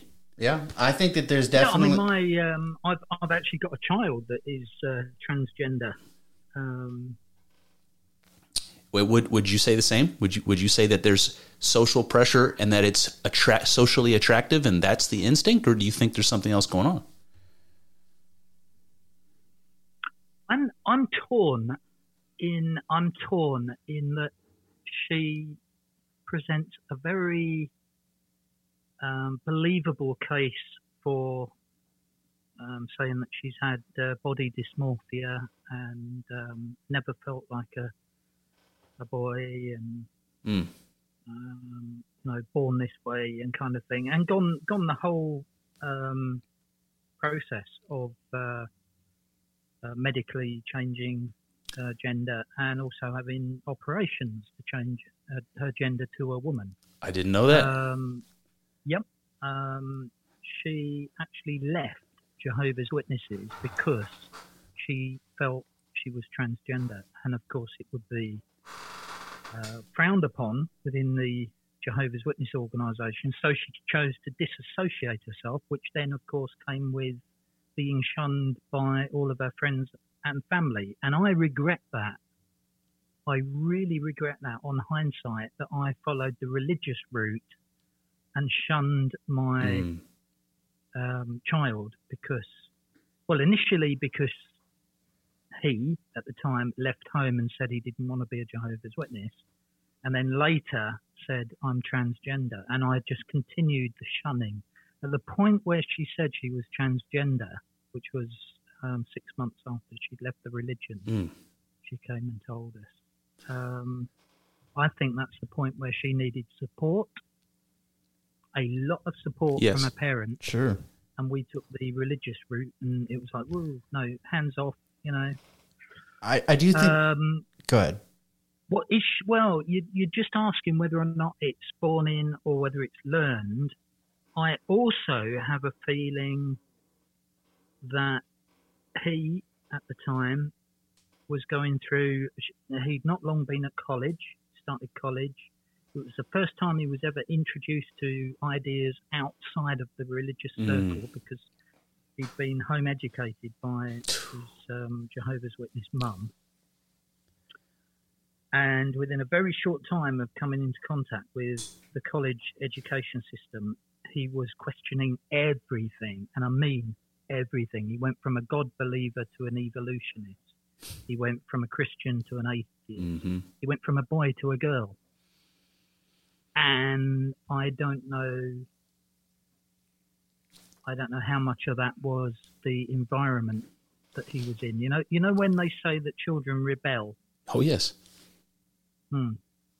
was that was that it, it might even be subconsciously a rebellion, um, trying to sort of reinvent his entire life into something Mm. new. That's what. I, I suspect if he ever or she now ever heard me say that, she would be highly offended by that. What that why that that's what you do in college. You you you step out on your own for the first time, and you and you and you step out. Well, the the the idea the idea that transgenderism is a life choice, I think she would be highly offended at that idea. So this is where my fear is. It's kind of there in the back of my mind, but I'm not fully convinced that's the reason why she is. Well, and you also you also want to want to realize that I don't know how, how old she is now, but uh, it definitely take 20, 21, 22. Okay, so so that's exact. So her brain isn't fully developed until she's 28, and having the Right. having the ability to see the real impact, the real long term permanent consequences of that, she's not capable of of, of she's. And I don't mean this in any insulting way. I mean her brain is literally not done developing. She cannot understand fully what she's done, and somebody who does something irreversible like long-term hormone th- treatment or surgery mm-hmm. That is my greatest fear as a parent. I have two two young girls. If this happens if this you know if this happens in in you know in their lives if if i am the supportive parent and i do and i go along with it and down the line they regret a decision like that that they can no longer fix i f- it's just absolutely terrible to Can you imagine. imagine if they took that choice at the age of five or six? oh my Because god the society that they live in is telling them, you've been born a girl, but it's your choice. yeah i mean yeah and I, I think I think that is way too early to be introducing any ideas of bisexuality, transgenderism, homosexuality, or even just sex in general. There's a big cultural push for that now, though. Like people want to be able to do that kind of thing.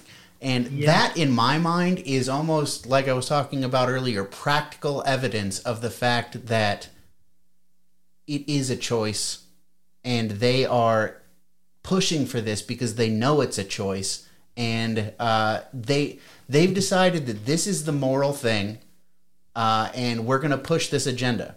Uh, and I, I just don't it's repulsive to me. I, I think certainly I certainly can agree that that is the case in some cases, not necessarily all. But I will agree that is the case in some. I think that if you take a different, I don't know. So uh, we'll just go with like the religious context since we've been talking about it. Uh, you know, if you take a different sin, okay, alcoholism, and you go to a kindergarten class and you're like, it's fine to be an alcoholic, no big deal at all. Let's pour some, uh, Yeah. let's pour some tequila shots for these five year olds. That is I mean, I don't even have a bad enough word for how repulsive that is. Okay? It, that is ruining these children. That is setting them up to think about a thing that will destroy them, whether you think it's a sin or not. Uh, that is setting them up to follow a behavior that will destroy them later in life uh, and telling them that it's okay. It's good. If that's what you want, you should do it. If that's the way you feel, you follow put- that you- road. Would you would you put um, sexuality on the same level as alcoholism or um, say uh, harmful drugs or smoking or whatever? I would. It- So sexual sexuality, I don't know. Um, I I'll tell you, I'm more open to it than probably most like liberal people are. Uh, but I was speaking more specifically about transgenderism, ha- having a five year old. You know, I, I'm comparing encouraging a five year old to be an to alcoholic. person? To- it harmful to uh, a child of the age of say five to introduce them to the idea that they're born gender is a choice? Yeah, I And think they so. Can change it if they want to. I think it's Yeah. probably not um, beneficial. But again, th- more specifically, what I mean is introducing them to alcohol and introducing them to like hormones and things like that. Putting a five year old on Oh, right, on okay. hormones that are going to change them forever for the rest of their lives. Yes. Right. Okay. Yes. The physical side side effects of that. Yeah, because it's not something that afterwards you can change. No, you're you're. It's done. You know, once, especially if you've had the operation. Oh, yeah. Once So- that's gone. So Daniel, I I, I do think that telling a five year old kid that he can choose um, his gender, I think that is harmful, and I'll tell you why. It's it's not as straightforward as you you might imagine. I, I think it's the idea that you that you introduce the idea of identity to a child at all. Be, and I think hmm. I think that's what this argument surrounds. A child is supposed to discover their identity. It's so important. Ah. You go out and you play. You play with people, you meet people, you talk to them, you see who, who's different in what ways, what characteristics you like and don't like. None of that should ever have to do with sex or gender or a forced identity. You're supposed to discover is, it. why you, this is why you don't get too many kind of three year old racist. exactly. Exactly. And and you know it's funny because in this country i mean r- racism has ramped up in the united states so bad you can't believe it. And it's not from the direction you think i would imagine. Because what you hear on the on the on the news is that there's a bunch of rich white people that are in, that are losing their grip on control of culture and society and are starting to act out and we're going to bring back lynchings and all this nonsense.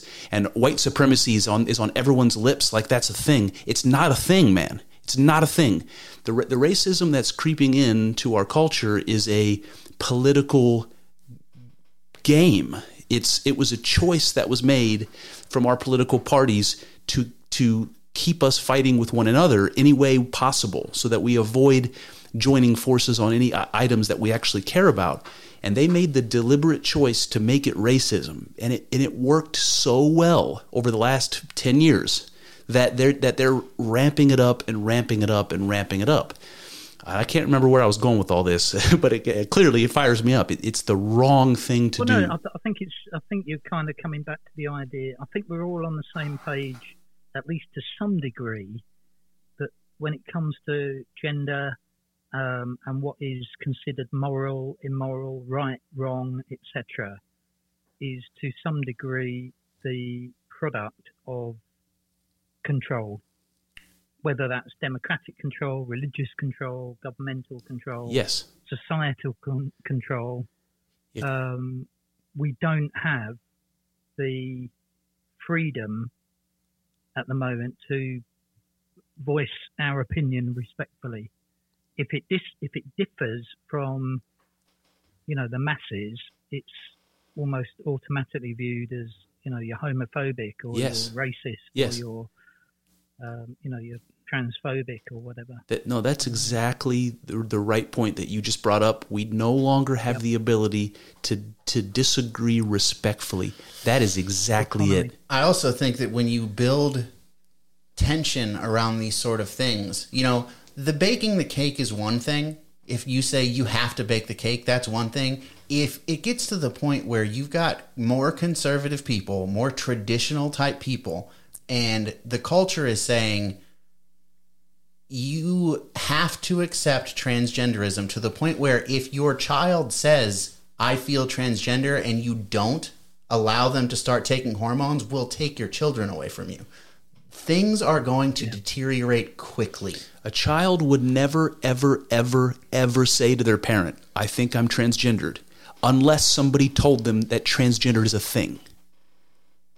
And unless some adult told them about it, they would never, ever say that to their parent. They would instead say, I like, I'm a girl, but I like playing baseball. And that's fine. Nothing wrong with that. Go play baseball. You don't have to have hormones. Go play baseball, climb a tree. Isn't that interesting? My uh, my girlfriend and me were having this discussion the other day, and she was saying that when she was growing up, she she basically would have liked to have been a boy Yeah, because she just liked the boy things.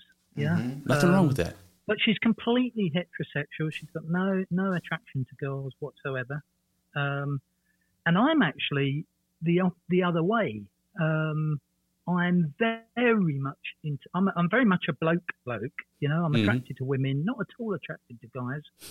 But um, I'm very much in touch with my feminine side to the point that pretty much all my friends over the years have been women, and they always talk to me about their women problems. Mm. you know, things Yeah. they wouldn't talk to a guy about. Um, So we, we kind of have that we kind of have that in common. I'm I, I'm a little bit on that on that side. When I was growing up in, in high school, all, my I said at, at the lunch table was all girls. it was all girls. all girls. Yeah. Yeah. I never used to have much success with the girls kind of finding me attractive or wanting to be, you know, my girlfriend. Yep. Friend Because zone. they always used to think I was like just their mate. Right. Yeah. That's know? a- I yeah. wasn't. No. No. They never are. All the du- all the dudes who are hanging out with the girls and uh, the the girls think that they're just friends. That guy does not want to be friends. He does not only want to be friends. hey, hey, hey, you guys! I, I, uh, I would like to um, get off the transgendered subject as quickly as possible, but I have to ask. I, I have to say one more controversial thing that Daniel will need to e- will need to edit right out of I'd here. like to. I'd like to move you on to something in a minute if you're free for that. I am absolutely free, but I want to say one other controversial thing, and it is this. Go on. Kyle was talking about the little kid that walks up to their parents and says, I, I think I'm in the wrong body, that kind of a thing. Yep. Um, I think that a teacher or a parent that talks to a kid about those sorts of issues and uh, would put a kid in that position is comparable to what to what the Nazis did with the Hitler Youth, where they where they brought all of the young children to camp from all over the German speaking world, and they all learned propaganda. They all learned how to be a good Nazi, and and it was traumatic and damaging to these kids. And I think that is on par with an adult who would who would instill in their child this idea of transgenderism and try to confuse them about their identity and and get them to consider something so ha- potentially harmful. So that's that's that's what I wanted to say. So potentially it could be abusive. I think so. I, I think particularly, you know, I think that parents have some kind of autonomy in the way that they raise their children and formulate their family, the beliefs that they have. But when you send your kids to a school and you've got some random creepy ass teacher who's filling your head, kid's head with these kind of ideas, that's a problem. Um, and that's what I meant earlier when I said that these kind of things, if these things are, these ideas are instituted, and these more traditional and conservative people have no recourse, things are going to deteriorate quickly. In America, we liked to act like Donald Trump was like literally Hitler. Um, if things keep going this way, where people are forcing traditional people, traditional and conservative minded people to be okay with these sorts of ideas, we will get a swing far right in this country. Yeah, that's right. I mean, it's coming. You know, if this kind of stuff keeps going, it's inevitable. And I think that that's obviously true. Okay. Excellent. Thank you, Kyle. What else you got, Daniel? What do we got? So can I bring you? Um, can I bring you on to uh, just in the last half hour or twenty minutes or so that we've got? Um, I'd like your viewpoints on something I've been reading recently that has um, kind of changed not not changed my view overly about God and spirits and what have you, but it, it's just kind of clarified a few things for me. Um, I've been reading a book called Backwards Returning to Our Source for Answers by uh, Nanci Danison. And presents the idea that there is a source. Um, you guys might call it God, but we go with the word source in this book and it says it's effectively um, explains it's effectively a singularity, um, eternal, um, knows everything, all probabilities um, outside of space and time, but is unable to basically know itself or experience anything on a kind of temporal level Mm. without a dual nature to reflect itself back through. Mm. So it introduces the idea that you've got source, and then source produces these kind of fragmented, fractal uh, instances of itself. Yes. which the author refers to as light beings. Um, we would probably say spirits or angels, um, and that these vibrate at somewhat of a slower frequency than source, um, but still faster than humans. So you've got these like spirits, angels on this kind of spirit plane have got much more of a, even though they're spirit, they've got much more of a temporal kind of Mm. association with space and time. Um, and then you come down a step, you've got humans. Now, the book basically presents humans, if I understand it correctly, as, as being essentially animals, animal bodies made out of flesh and bones. No different than animals that work on instinct, um, evolved.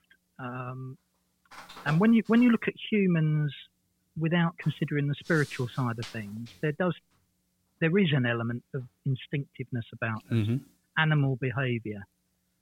But it seems like we've got something within us that differentiates us. Certainly, you guys and myself and my girlfriend and some of my friends when we're talking to each other, something that differentiates us from the animals, something that is divine, something spiritual.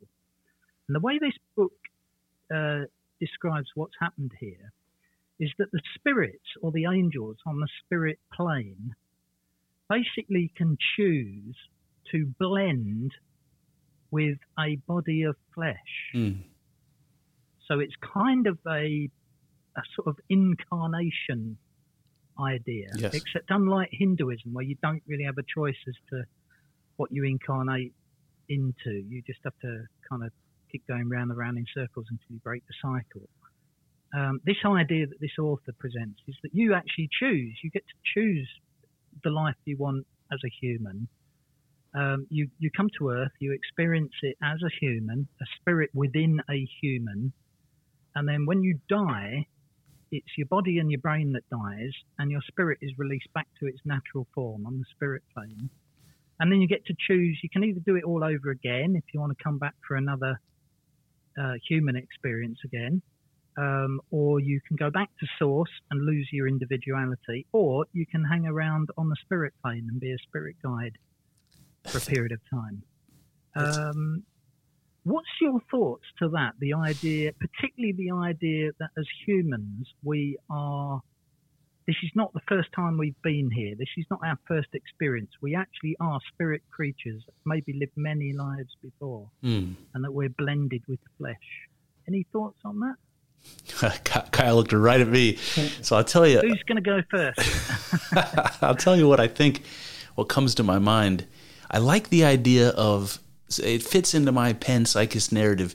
I like the idea of thinking about a spiritual realm as a conscious existence at some, in some like parallel uh, existing parallel to our realm somehow if that if that like you suggested might be something as simple as um, you know matter or energy at a higher frequency. And so it, it exists alongside the material world. It's invisible to us because of the way it exists uh, but it's there nonetheless. I really like that idea as a sort of materialist way or a sort of um, maybe more scientific way of understanding how, how a spirit world might be possible and how and how supernatural creatures um, might exist. Um, I, I, th- I think it's an interesting idea. Where I struggle is is that the spirit, the spirits in the spirit realm that can choose to um, incarnate. Thinking about those, thinking about those spirits as different from source, that's where I have trouble, um, because I I don't know. Maybe I'm being naive and sh- and um, short sighted, but I, I've always understood God and and reality to be two sides of one coin. And what you and what you're suggest what you're suggesting is that maybe there's a third side to the coin, or maybe even some tra- Yeah, an in trans- between. transitory phase between God and and and the material world. Exactly. Oh boy. Um, I think it's interesting. I just wonder, is it necessary to have the intermediate phase? Um, I, I don't. I guess where I resist is like, I, I've always had trouble believing in things like angels and demons. I've always had trouble believing that there are spiritual forces in the material world that don't live in us, that live that are that are external to us somehow. I've always had trouble with that. Right. Yeah. What about you, Kyle? Um, so I am the type of person I'm interested in these kind of things, but I only really ever give them the most cursory of thoughts, uh, because if you know the thing that you proposed or this author proposed is true, that you can you know after you die your spirit continues and you get to make some sort of a choice um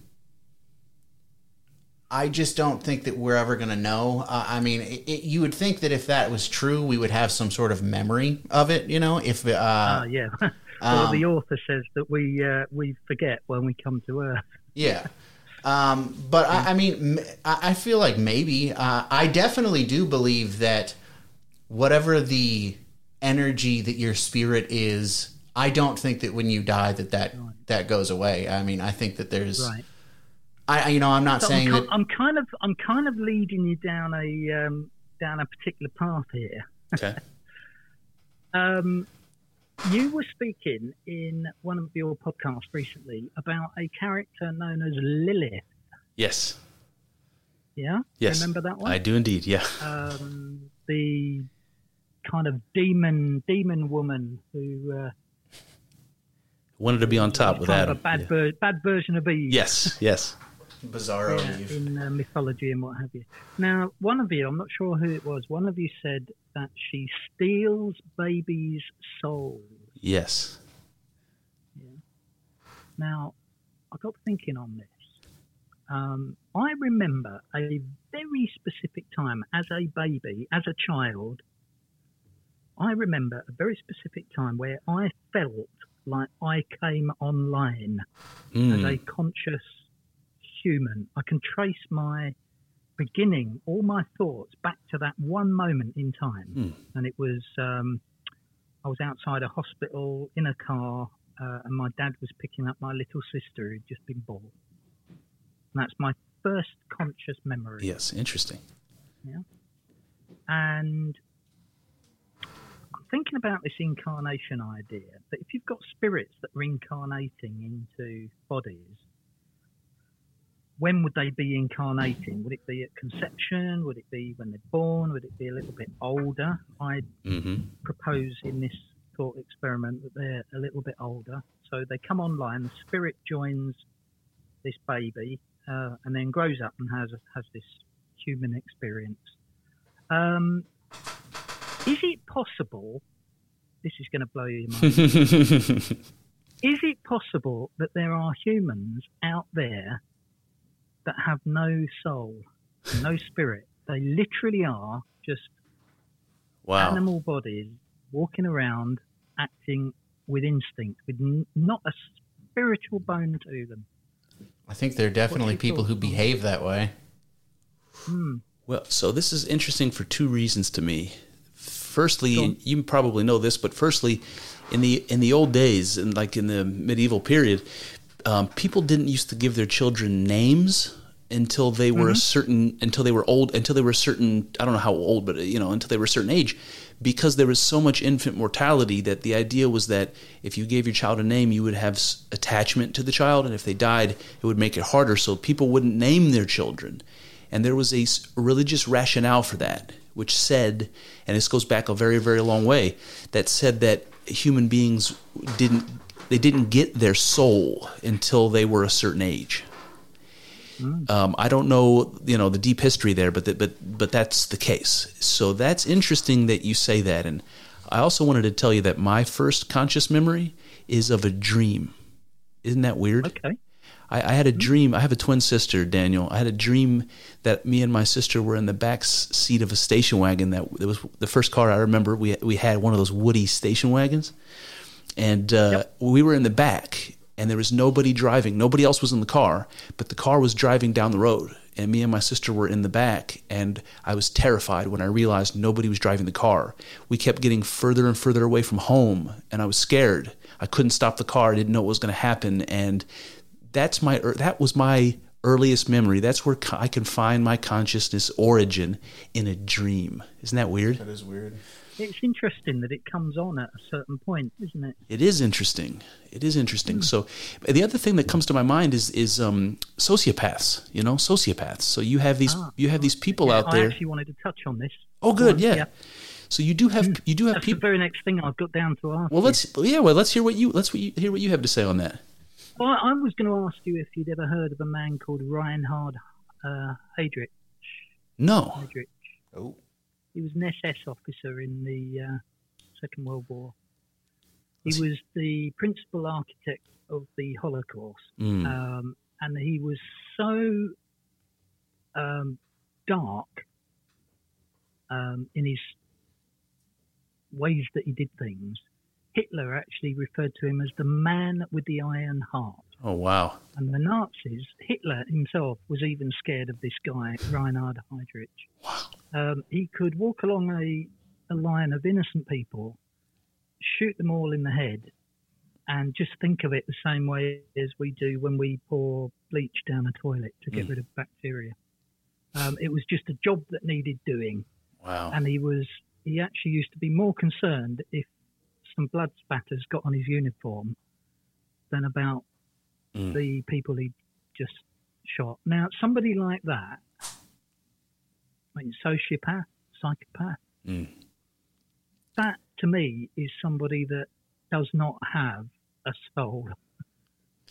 Yeah, I mean, I can see, I can see what you mean because the lack of empathy, like the in, the inability to put yourself in the other person's shoes, like a lot of times that's that's what the story of the Garden of Eden is described about. It's described about the awakening of consciousness, and and to go back to what Jordan Peterson says about this, he says he he struggled to understand what the story meant, what the story of Adam and Eve had to do with consciousness, because knowledge of good and evil, right? That's consciousness, um, and he said that. Um, he said that when you when you are when you are when you discover what hurts you that you immediately know what hurts somebody else. So you need to have a soul. You need That to awareness. you need to have consciousness to to be you need to have consciousness in order to be evil.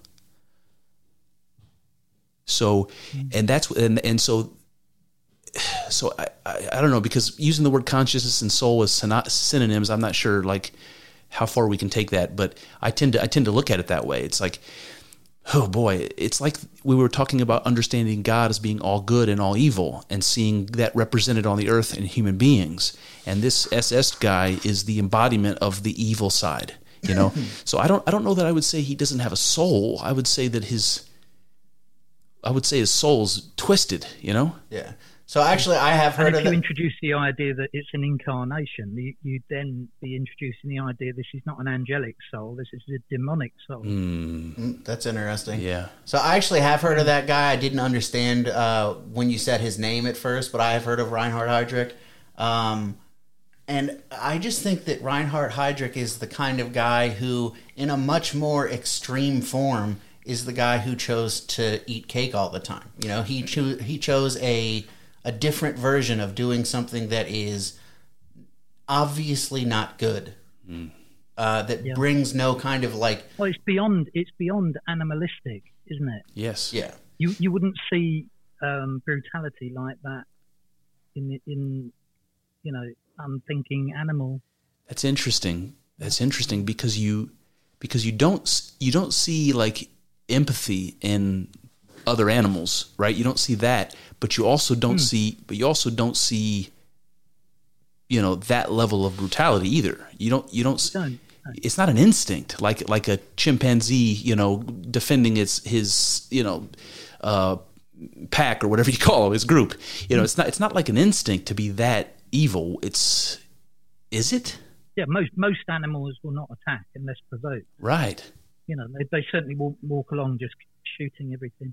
So uh, I had, I've got this. I've always had this idea of a programmatic universe, insofar as the the way that everything works. It's all kind of a.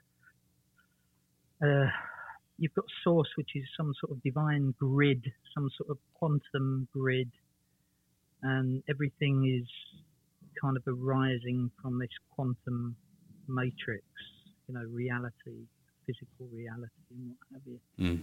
And then you've got kind of, for want of a better word, coding or rules or laws that are built into uh, the quantum uh, field that dictates how things manifest themselves.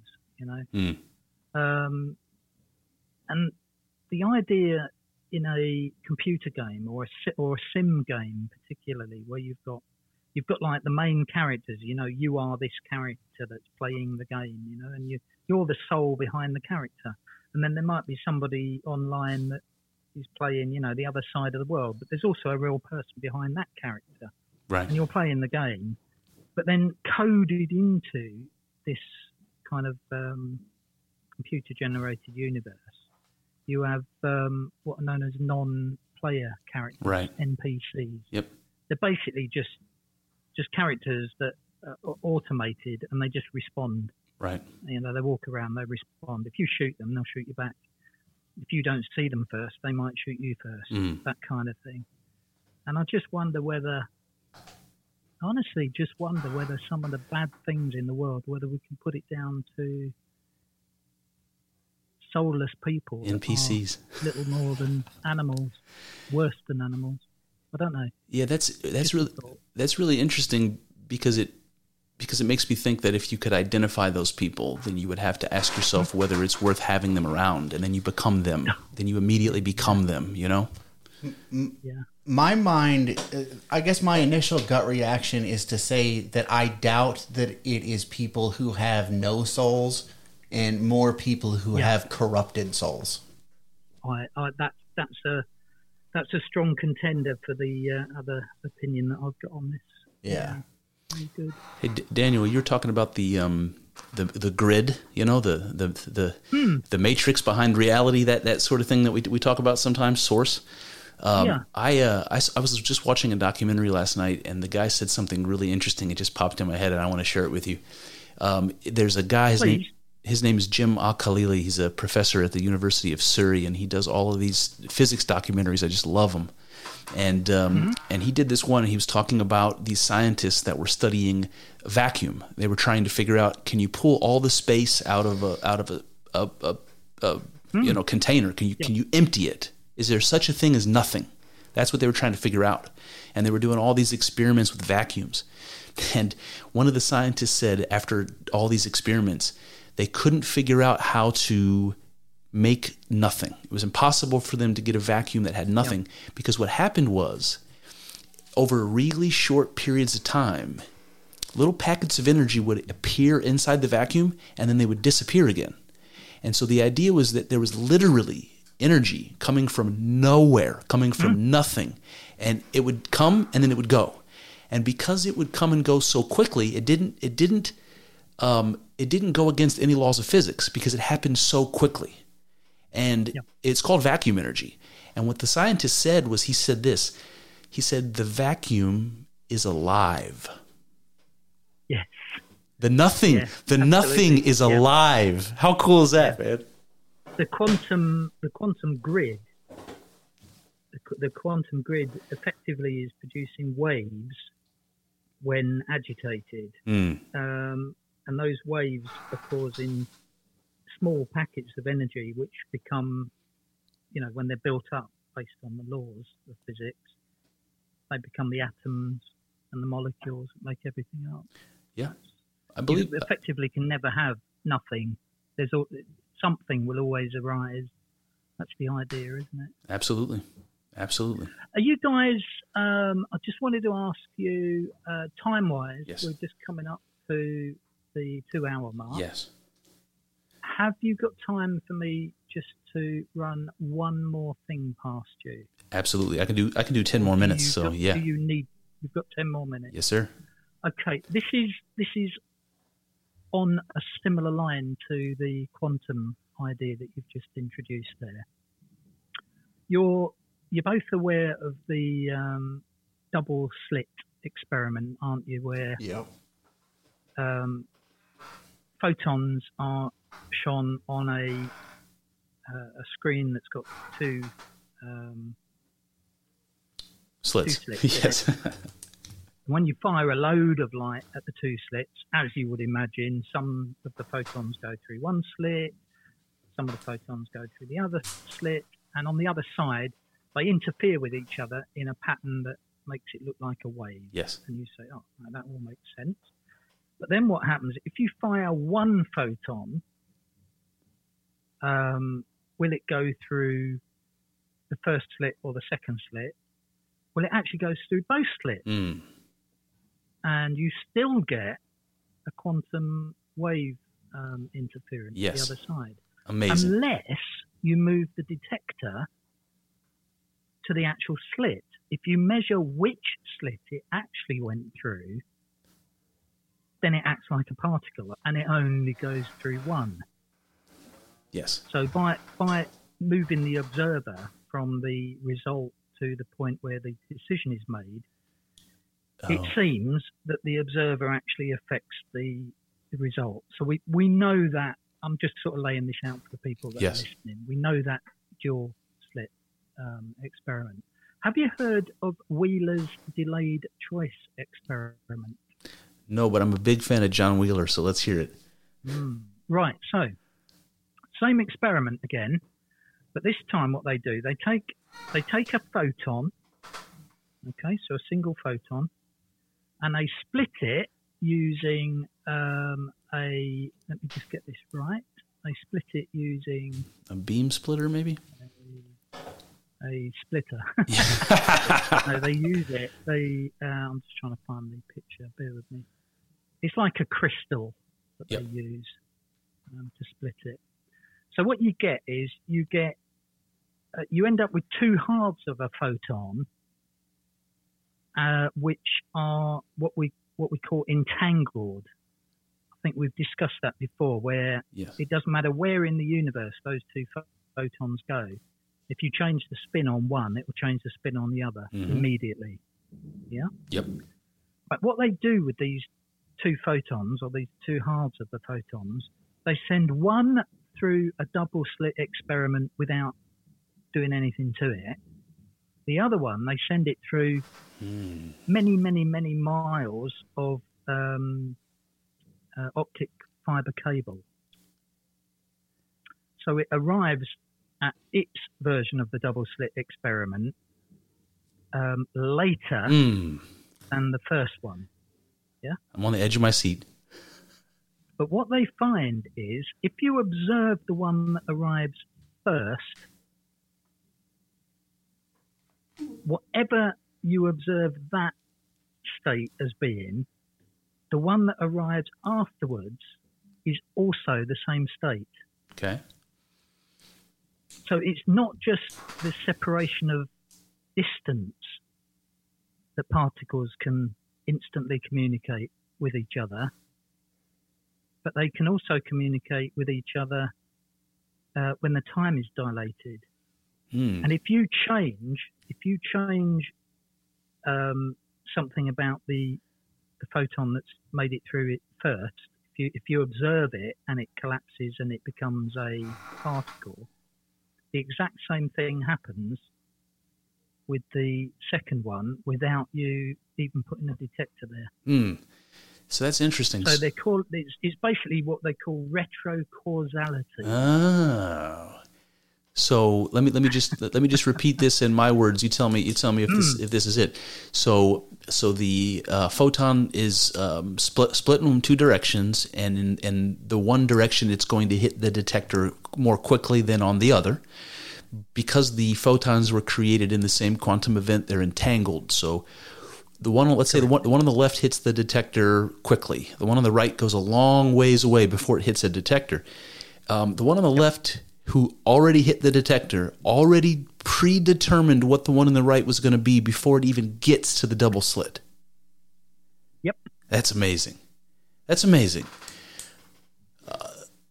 Yeah. Amazing.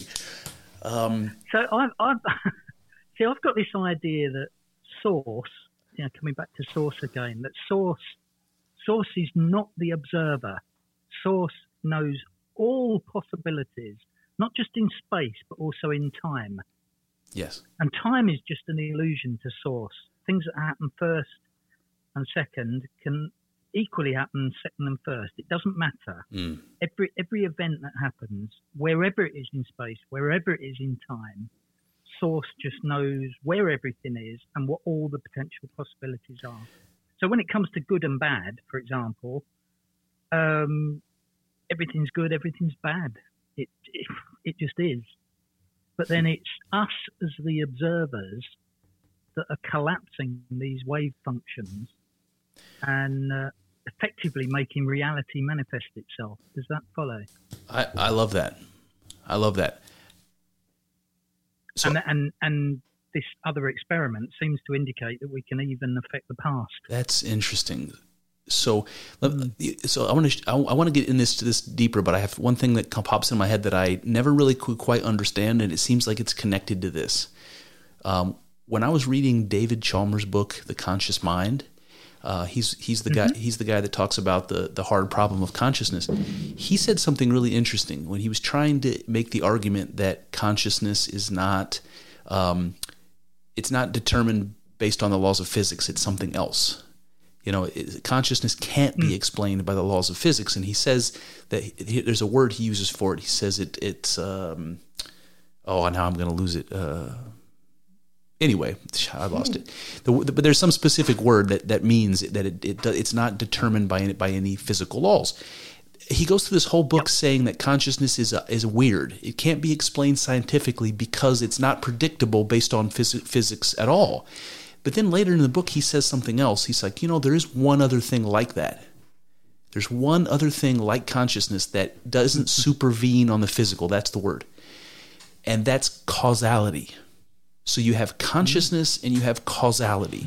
And that both of those things are like like diamonds in the rough. They're two, only two things that we know about that aren't causally that aren't um, that don't supervene on, on the laws of physics. And when you talk about causality, we're we're talking about time, aren't we? One thing causes another. We are talking about time. Right, right. So time, so causality is something like consciousness that exists somehow apart from the laws of physics that govern everything else. Mm-hmm. What does that mean? I don't know. um, I tell you what I think it means. Okay. I think it means the sequential order that things happen are not determined by when the things actually happen, but they're determined by how we perceive them mm. consciously. Just to give give you a quick um, illustration, if you if right, so uh, light travels at 182, 186,000 miles a second, something like that. Fast. And um, sound only travels at 1,100 feet per second. Mm, yes. Still pretty fast. So if you stand 1,100 feet away from a flare gun that goes off, you will see the light before you see before you hear the bang. Yes. The bang will happen a second later. But because you know that both the bang and the flash were causally related, you just know that from the context. Mm-hmm it was someone pulling a trigger, right? You associate those two art- items together, and you say, "Oh yeah, mm. I, I hmm. saw the flash, I heard the bang, but you know, contextually, flash bang happened at the same time." I see. If you split those two um, uh, trig- uh, those two events, so now you've got a flash going off and a bang going off, but they're not causally related to each other. Mm-hmm. Okay, so it's just a random bang and a random flash if they go off within, let's say, milliseconds of each other, the light will actually reach your eyes, regardless of whether the light flashed first or second. Mm, right. Because the light, it doesn't matter how. Oh, how, that's interesting. You know, yeah. You fire the bang, yeah, and it takes a second to get to you. If you fire the light slightly before the bang, it's definitely going to reach you first. If you fire it, uh, sorry, after the bang, it's definitely going to reach you. No, first it will reach you first. Yes. If you fire it after the bang, because it's going so fast, it basically overtakes the sound right, wave. Right, And arrives first. So you look at it and you go, oh, yeah, bang, ha- uh, flash happened first. That's interesting. But outside, and plus, your own uh, brain actually takes, I think it's half a second to process any Mm. incoming information anyway. So everything that we're experiencing as now isn't now. It's actually happened ha- at least half half a second ago, depending on how thick you are, Right. like me. um, and then you take into event in, into effect whether it's a sound event or a light event and the distances involved. Everything could actually be taking place in different orders than we actually perceive it to be, Or simultaneously. Or simultaneously. Ah, Ah. sim- yes, exactly. That, ma- that made the hair stand up on my arms. it, it me, yeah. so consciousness, in answer to your question, I think consciousness is what determines wow. So, temporarily when things happen. so Uh, like Einstein said, the only reason for time is so everything doesn't happen at, at once. I love it. So so time so so consciousness. Okay, so time is oh Jesus. Consciousness is the is the temporal order that we overlay o- over the quantum reality that we are. Yes. That's amazing. That's amazing. And, And and consciousness, consciousness is the idea of one thing happening after another in a forward-flowing direction. So, so consciousness and time are directly related, whereas source that is aware of everything in one eternal instant, all probabilities, doesn't experience consciousness the way we do. yes. It will be aware. I've often likened it to a, you know, when you've got a spider in the center of a web and you've got the radials going out and it's got its little legs on each of those radials. Yep. If anything hits that spider web, it knows immediately. Yes. That's a little bit like source. It's like it's it's continually aware of everything that's happening, It's funny you say that because it's but it's not time based. it's referred to as a web in Hinduism. The universe is referred to as a web. Um, you know, that's that's interesting because that Chalmers thing I brought up about consciousness and causality um, being two very unique things, and it reminds me. This conversation reminds me of something that happens in science a lot, where they take two theories that they that they once believed were separate, like electromagnetism, electricity and magnetism, and then eventually realize, oh no, this is one thing. We're talking about one thing. It's electromagnetism. And when, when we're talking about time or causality and consciousness, well, we're really One thing. potentially we're talking about one thing. Mm-hmm. That's that's gonna. I am gonna have to think about that for a month, Daniel. Uh, I thought I thought I'd leave you on that one anyway. Oh, that's oh, and I've good got one. a top. I've got a top tip as well for anyone that's struggling with masturbation. All right, let's hear it. So apparently, um, any urge, if you don't act on it, disappears after seven minutes. Mm, seven minutes. That seems go. right Yeah. instinctually to me. You can sit it out for seven minutes, not a problem. I like that. It'll go away. Okay. Well, thank you, thank you, Daniel. Thank you for spending two Oh, two hours guys. with us.